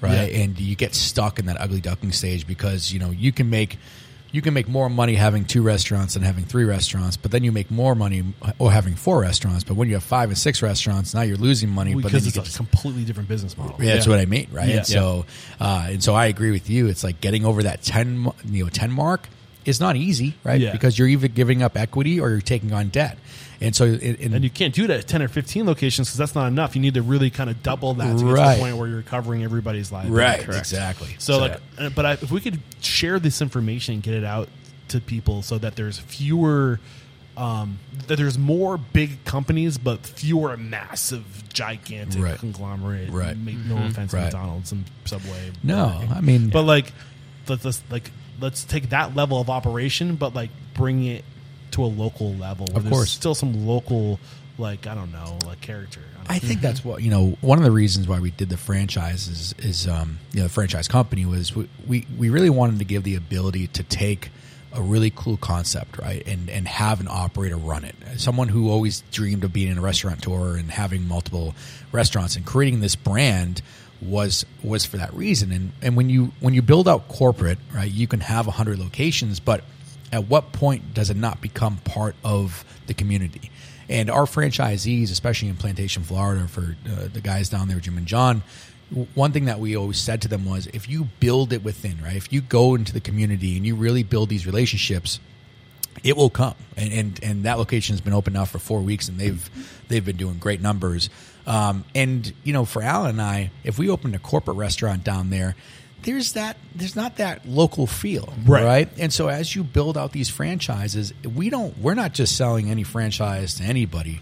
You have to be passionate Yeah. not only for the brand, but but to, to want to sell that hospitality and ensure that that product that we've created going to someone's Yeah. hand is is at a ten. Yeah, I still want to work in the multi-unit operators, the the more like the people who have like their their one-off concepts, Right. You know, mm-hmm. where underneath uh, the the lipstick, it's the, all the same systems, but Sure. they're you know the I, I think the I don't know how the what you would call that, but like your your stereotypical restaurateur who, has, who owns multiple restaurants, but they're all different concepts. I Yeah. I like those those those those business models. I Yeah, think the they're back- back, like off, the back Fox office group. is the same, they're but hard to it's execute. yeah, Yeah. And I think that as we go into the future, you're going to see fewer and fewer of those operations. Yep. Because It it's is. just going to be getting more and more difficult. It's just so hard. to do that Yeah. and be profitable. So, Yeah. um, but with that being said, I mean, I, I do. I think I want to start talking to more people in your world of going like you just scale to five. Yep. Now you're about to go to five to ten, and then like bringing you back every two years. Okay. Right. Last time I talked to you, you were Yeah. at four locations. Today you're at fifteen locations. What Talk happened? to me. So- yeah, it's a journey. Go deeper. Yeah. Um, so I'm excited for that. Um, anything we haven't discussed today um, that you were hoping? I can't believe we're already at like an hour and five minutes of recording time. This is- Jeez. Well, Went by it's two- quick. Two, hours and five minutes is what. I, Oh, geez. It does really fly by. That's but like, I enjoy it, man. I would go three hours. You know, not Yeah. that I'm going to get another hour. You guys don't No worries. I know you have another restaurant to go check out. No, no Yeah. worries. Um, No worries But yeah, anything we haven't discussed? discussed? Um, you know, I think just briefly, if we can just touch on, I mean, I think the importance of building a good team. I think, you know, we're we're very uh, privileged here that we have people that have been loyal to us um, since day one, and even some that have been with us before that. Um, and I think you know we wouldn't be able to scale and you know accomplish what we've accomplished over the last five years without that team. Um, Big expense.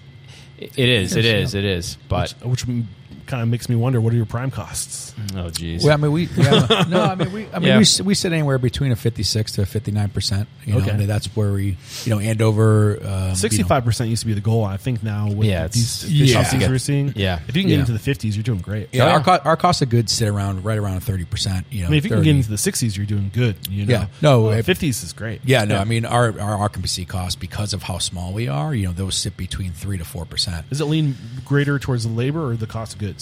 Um, both actually. I, I Yeah, would say cost of goods. You Yeah. know. uh, our our labor, our, uh, our total labor line because we don't run with salary managers in the building. Uh, we run with all hourlies. You know, we run about a, a twenty nine to thirty all in, including Mm-hmm. payroll taxes. Um, so you know that's kind of where you know, and, and again, better sales, right? Those numbers drop. So Right. Andover might run like a twenty seven all in on labor. Mm-hmm. Salem PUD might run like a twenty nine. Yeah. And I think with scale too, uh, you know, we're very hopeful. Uh, you know, barring another pandemic or, or, or you know supply line issues there. Uh, you know, cost of goods with scale, I think you'll see improvement there with buying power, Right. and um, you know, we have some things that we're working on to. In terms of markets, Yeah. where you at? I mean, are there certain markets you're trying to get into that you think are specific, like areas where you'd be interested in talking to certain Franchisees. franchisees? Yeah. Yeah, definitely. Over other areas? Yeah, I Like, mean, what, curr- what are those markets? Currently, we're, we're currently marketing, you know, in the Carolinas, Virginia, NYC. Why those markets? Um, we we love the demos there, uh, and What's, we what's appealing about those demographics uh, for you? young professionals, A lot of um, colleges, a lot of, a lot yep, of- yeah. universities, um, a lot of the regional presence is sitting there. Um, if you look at other comps, A lot um, of transplants from up north. Yeah, we look at other Yeah. comps from restaurants. I mean, they're doing some of their best numbers in the Carolinas. Mm-hmm. Um, you know, Florida's a hot market as we've seen with plantations doing so well. Um, Lower you know, labor, labor costs. Lower labor costs, right. Sometimes Better- lower build out costs. Yep. Yeah. Yeah. Less restrictions. So yeah, I mean that's uh, some of the big reasons why we're we're looking in those markets. Uh, so you were talking about you know Yeah. your your people and Yeah. that, that, and, like you know how grateful you are for them and taking care of them, how important that is. Of course, yeah. What does that taking care of your people look like? You know, for us, uh, it means a lot of different things. I think, you know, as we were talking about the financials, I think paying people a livable wage, making sure that, you know, you're taking care of them and you're doing the annual reviews and, you know, making sure people are not forgotten. I think it's creating opportunities for them.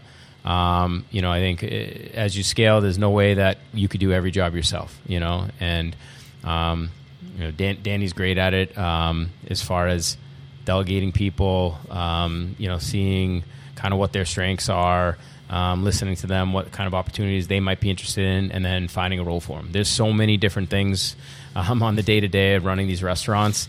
Um, there's so many things that fall through the cracks that sometimes it's about creating opportunities, uh, finding that spark in someone um, that you know might might be able to you know go go a little bit above and beyond than than Yeah. just what that normal task There's is. the And foundational responsibilities that we all have, but Yeah, like, what yeah. can you bring beyond that? Right. Yeah, yeah, Right. yeah. So you know, We we have a lot of those team members. You know, I mean, it could be anything. It could be beverage. It could be catering. It Yep. could be back Yep. house operations. Uh, you know, cleanliness, sanitation, maintenance, Mm-hmm. uh, and so it's really taking those uh, taking those people and saying, okay, what works for them, uh, and and what can they really excel at, you Yep. know, and, and Yep. being able to give them the tools to succeed, um, you know, is probably the most important. And and you know, I mean, it's saying hi and bye are probably the two most important things that you can do uh, with your staff um, because when you start when you stop saying hi and bye I, you know even to this day i remember kevin he always say hi and he always say bye right and not many owners do that uh, and so and that, that was the entire ownership at burton's and, Yeah. um, and Hi, bye, and name. hi bye happy thanksgiving Yeah. right i mean it's just like Yeah. you know the basics right and um and i think that's you know there's a lot to be said about that because once you Yep. once you instill that into a team you start to kind of see that spread right and giving hugs there's nothing wrong with giving hugs you know from from team member to team member because um you know that's what creates that culture uh, so you know it's So same question stuff. to you, Danny. Um, you know, when I asked if there's anything you, we didn't discuss that you were hoping we would discuss, Mm-hmm. Alan brought up you know culture and the people. What about you? Anything that you were hoping we could bring to? I mean, you. I get that. I'm talking to two people who listen to the show, and I love when that happens. 'cause I feel like you understand what I'm here to do. You understand my mission. Sure, yeah. So in the conversations you've heard in the past, Right. and something you could have brought, you know, in terms of added value that we didn't get to discuss, what would that be for you? Yeah, I mean, you know, there was probably one thing that that's uh, top of mind is balance. Um, I think trying to create balance uh, in a in a life that is so hectic, um, you know, it's it really comes down to having each other's backs. Uh, and I think for both Alan and I, and, we obviously have wives and kids. Um, you know, not every day is perfect, and you got kids that might be sick. You got kids that get called out of school. You got you know people that you know just need help. Um, and I think trying to understand and find the balance between both families, right? And that's what we're here for. We're here to support the the last year has been a, a, hell of a year, and Alan has been there to support us through that entire process, right? And so, when you have something like that, when you have somebody that, that gives you the ability to have balance, it really gives you peace of mind. Uh, and I think in any partnership, or even just one, you know, one person that's looking to open a restaurant, jump into a business, you have to be able to find the balance to say, okay, there's me time uh, there's time for the business, there's time for my uh, my staff, and time uh, for the family, right? And me time is so important because without that, you're not able to settle back down and truly understand what you're what you're capturing. For me, it was always about the business, the business, the business, business. And finally, my wife sat me down and said, "What the fuck are you doing? Yeah. You you, you got to find some time for yourself. You know, you're overweight, you look like shit." Right? Get with the Thanks, program. honey. Thanks, I appreciate it, right? Um, but it's true, right? Because when you start to respect yourself, it's much easier to respect the people around you, Yeah. right? And so if you're not if you're not portraying this person who's having balance, how can you tell someone else to have balance? How can Yeah. you tell someone else to shave and, and look good and, and be presentable if you just walk around looking, you know, baggy eyes and, and, and, Yeah. and like crap? It it is our job in this industry to lift people up, and we can only lift them up to our level. Correct. Right. Yeah. Hundred percent. Yeah. And you know, it's a great, great, great way to say it. But Yeah. yeah, that's uh, Awesome. What I got. Um, I I am curious before we wrap it up. Um, uh, we didn't talk. We talked about guerrilla marketing, how you got started. Mm-hmm. I do see that you're using um, website by Mari and Gold. Mari and Gold, Mari yep. and Gold. Yep. Yep. Um, first time I've seen that website, uh, and I also see that you have an app. So, Yep. like, what are your partners there? Yeah, so Marion Gold um, used to be called uh, Raindrop. Uh, Nicole and the team over there, they do an incredible job of Is it like a boutique? thinking outside the box. They're out, they're San out of Diego, San Diego. yeah. Yeah, Okay. they're from San Diego. Custom websites. Yeah, we met them um, just about two years ago, and they really helped to, to develop our brand package, right? Okay. And you know the colors, the fonts, the the logo, and, and what you're not going to do with the logo, and what you do with the logo. They helped us do the Yolks wagon. I mean, they've done so much stuff, and Emma works with them. Emma and Brooke work, work with them more than, than we do, but um, They they don't do your app, do you? no, NCR, does our app. Yeah, so NCR, it's a base app, and then we just implement all of our colors and fonts and, and, and stuff like that. So Emma um, and, the, and that crew built that up. But yeah, I mean, uh, they they do a great job of really thinking outside the box. I remember when our initial uh, conversation with them.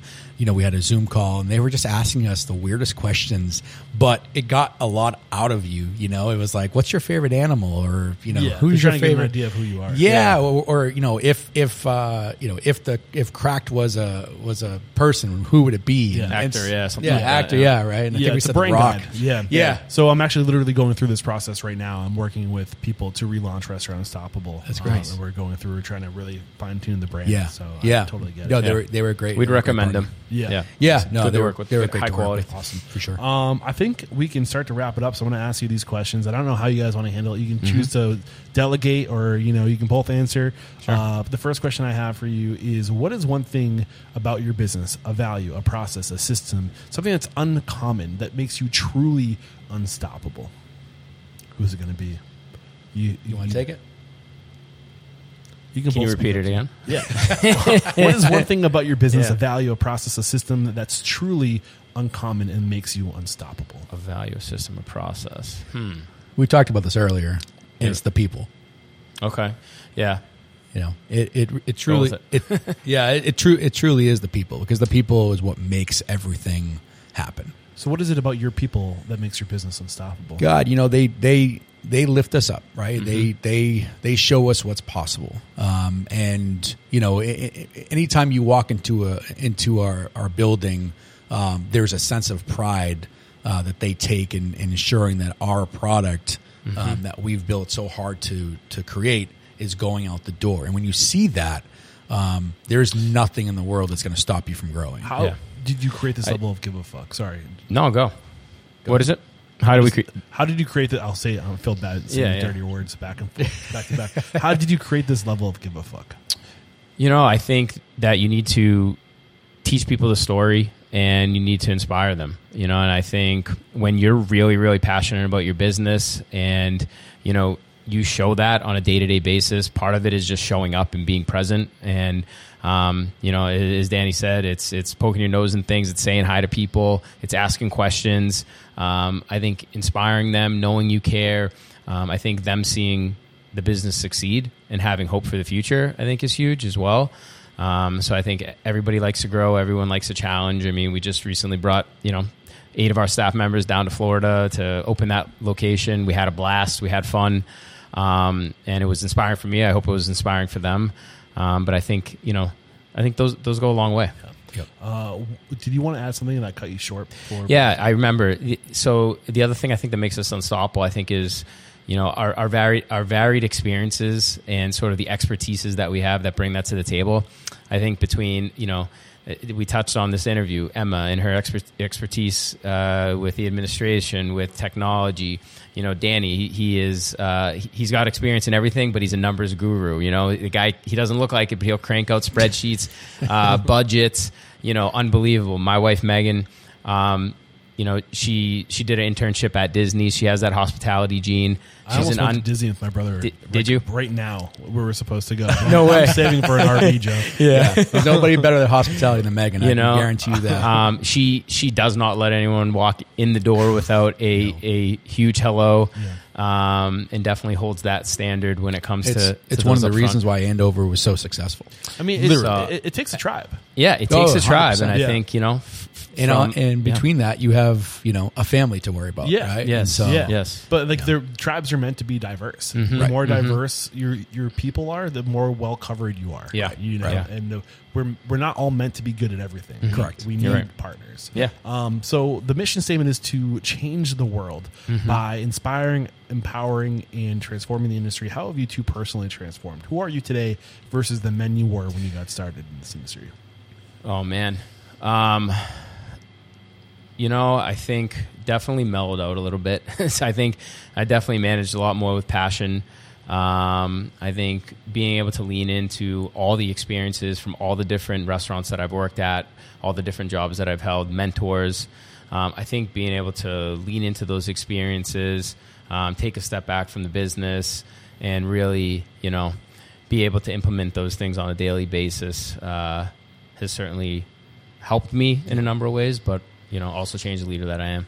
Danny, earlier you said that you are a better listener now. Mm-hmm. yeah, Is yeah. That, is that still the case, or do you want to add something to that? no, it is. I think you know, Alan kind of said it right. I mean, before we would, it was all about the passion and you know the excitement and you know. Um, now it's it's more just about. I, I was talking to Alan about this on New Year's. Right, we had two staff members fighting about something stupid, and Alan and I are on the phone just dying laughing because we're like, how stupid do they sound about what they're fighting over?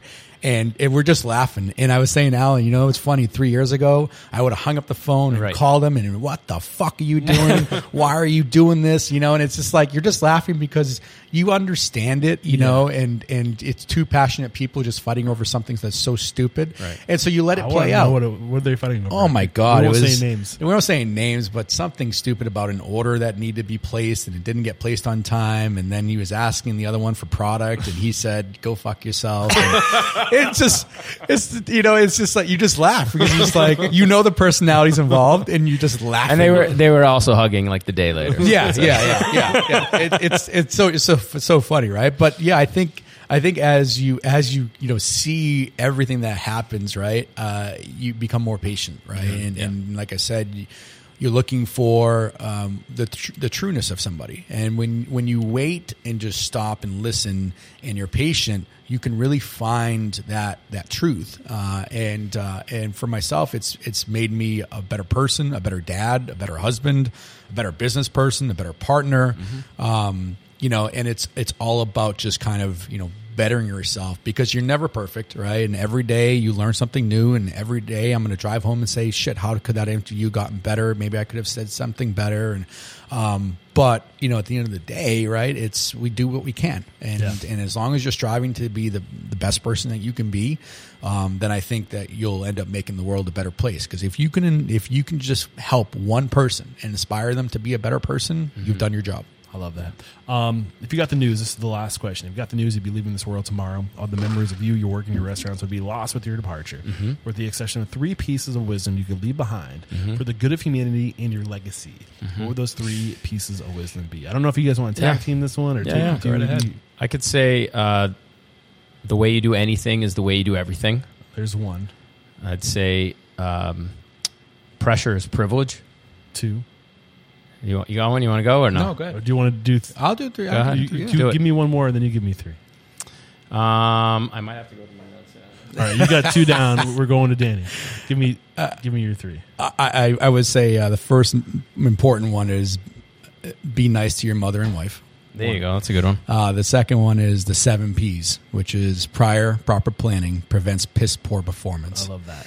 Uh, and the third one is be better than the day before. I love that. There you go. Alan. Do you want to? I'll go. I'll go. Knowledge is key. I Yeah, think yeah. Um, in order to be a good, you know, in order to be a good teacher, you need to be a good student first. You need to understand what you're teaching. Yeah, I love that. Great stuff. Um, and I'm. This is my north star. This next question, Mm. the last. This is truly the last question. Here is, who do you respect and admire? Somebody that if you found out they were a guest on my show, you'd be like, oh, we gotta listen to that one. Who is Yeah. that for you?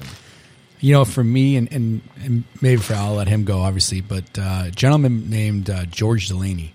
Uh, he's uh, the president of, of IMP Shellfish uh, in Ipswich, but he really helped kind of jumpstart this whole thing, and he made uh, me and, and I know Alan really believe that we could do this. And he was always pushing us to to really kind of take that next step. And we worked for him shortly, just kind of helping out with consulting. He had started a food truck, and we helped him get that thing off the ground. But uh, George is someone that is never at like a five or a six or even a nine.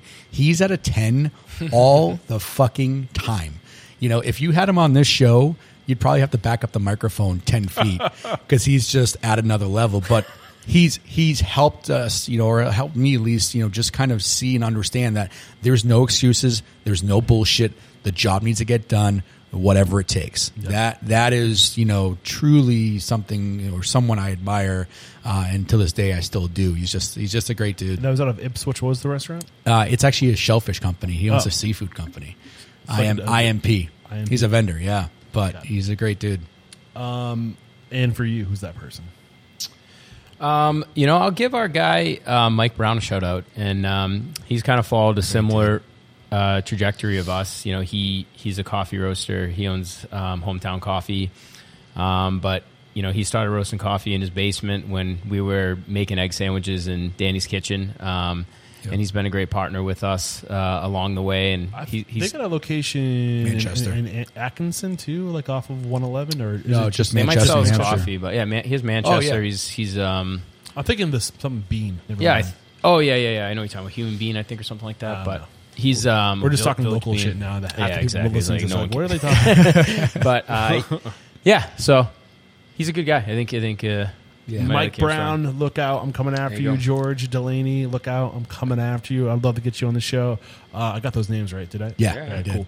cool. Um, and how can we connect with you if we really enjoyed today's show? Maybe we're interested in maybe getting involved in becoming a franchise. Yeah, Uh, yeah. What's the, the best way to reach out? You can Website, right? Yeah, Website, your email, website. yeah. You can email uh, Danny A at crackkitchen.com Alan F at crackkitchen.com. We're easy to find. So, social or come, to, or come to the restaurants social handles. uh, at CRACK'D Kitchen. All right, there you go. This is episode 1056. Head over to restaurantunstoppable.com slash 1056. We'll have a summary of today's discussion, uh, as well as um, any links to any tools or services or people recommended. Yep. Uh, there is no questioning Danny and Alan. You two are unstoppable. Thank you. Thank you very much. Appreciate it. Thank you. Cheers. Cheers. There's another episode wrapped up here at Restaurant Unstoppable. Special thanks to our guests today, Danny Azzarello and Alan Frati. And uh, man, such an inspiring story. Uh, and you know, when I started this podcast, crazy to think, ten years ago, we're celebrating ten years as of January. Uh, it was my my dream, my vision that people would be listening to this show, and it would be inspiring them and empowering them to to go out and to to make their own dreams come true, and to have people reaching out to me years later after starting this and saying, "Hey, we've been listening to your show, you know, ever since." whenever they started thinking about opening their own place. And knowing that this show is inspiring people to go out and to, to, to take that leap of faith and to get started is just so heartwarming to me. So thank you so much, uh, you know, Danny and Alan for reaching out and letting me know uh, about your success and just knowing that I had a little bit of influence on that just is so rewarding. And man, what a great story today. What a great advice. Uh, this was a really amazing episode. I hope you all at home enjoyed it. And we have some amazing things happening here at Restaurant Unstoppable. 10 years, if you don't evolve, you die, right? So we are evolving here at Restaurant Unstoppable, and that is manifesting in the process of launching our new website. So one thing that I've gotten feedback on over the years is the content is there's so much of it. Over a thousand episodes. We're siphoning through all of the past content and we're organizing it to make it searchable by geographic, by restaurant type, by guest type, and more. So if that's something you're interested in, stay tuned. We'll have that new website launched by February. And we're also relaunching our community aspect. Uh, we are going to be doing our live events are going to be going strong. And I am getting to the point where I need to commit to what I would do if I was opening a restaurant. So I am going to be starting a coaching, a restaurateur inner circle where I am going to lay it out for you. What am I doing? What are the, the core values that are going to be steering what I do? What are the, the, the four different buckets of, of, you know, information, the, the areas where you have to become a master. We're going to be unpackaging that in a six month long coaching program. So if you're interested in that, please email me, eric at restaurantunstoppable.com and in the subject put i'm feeling unstoppable so i know what you're interested in. We'll keep you in the loop there. Uh, also i am still on my pursuit of getting into an rv so we are waiting until february. I want to get a new tax season on the record. I think that will really help my financing uh, and uh, we are going to be hitting the road as soon as i can. So know that i haven't forgotten about that that that is still the goal to be 100% mobile to go after these stories to take a more journalistic approach. And um, if you have a, backyard or a driveway I can park an RV, reach out to me. Again, Eric at restaurantunstoppable.com. I'll come to your city and I need all the support I can get. All right, that's it for today. Thanks for sticking around this long. Until next time, peace out.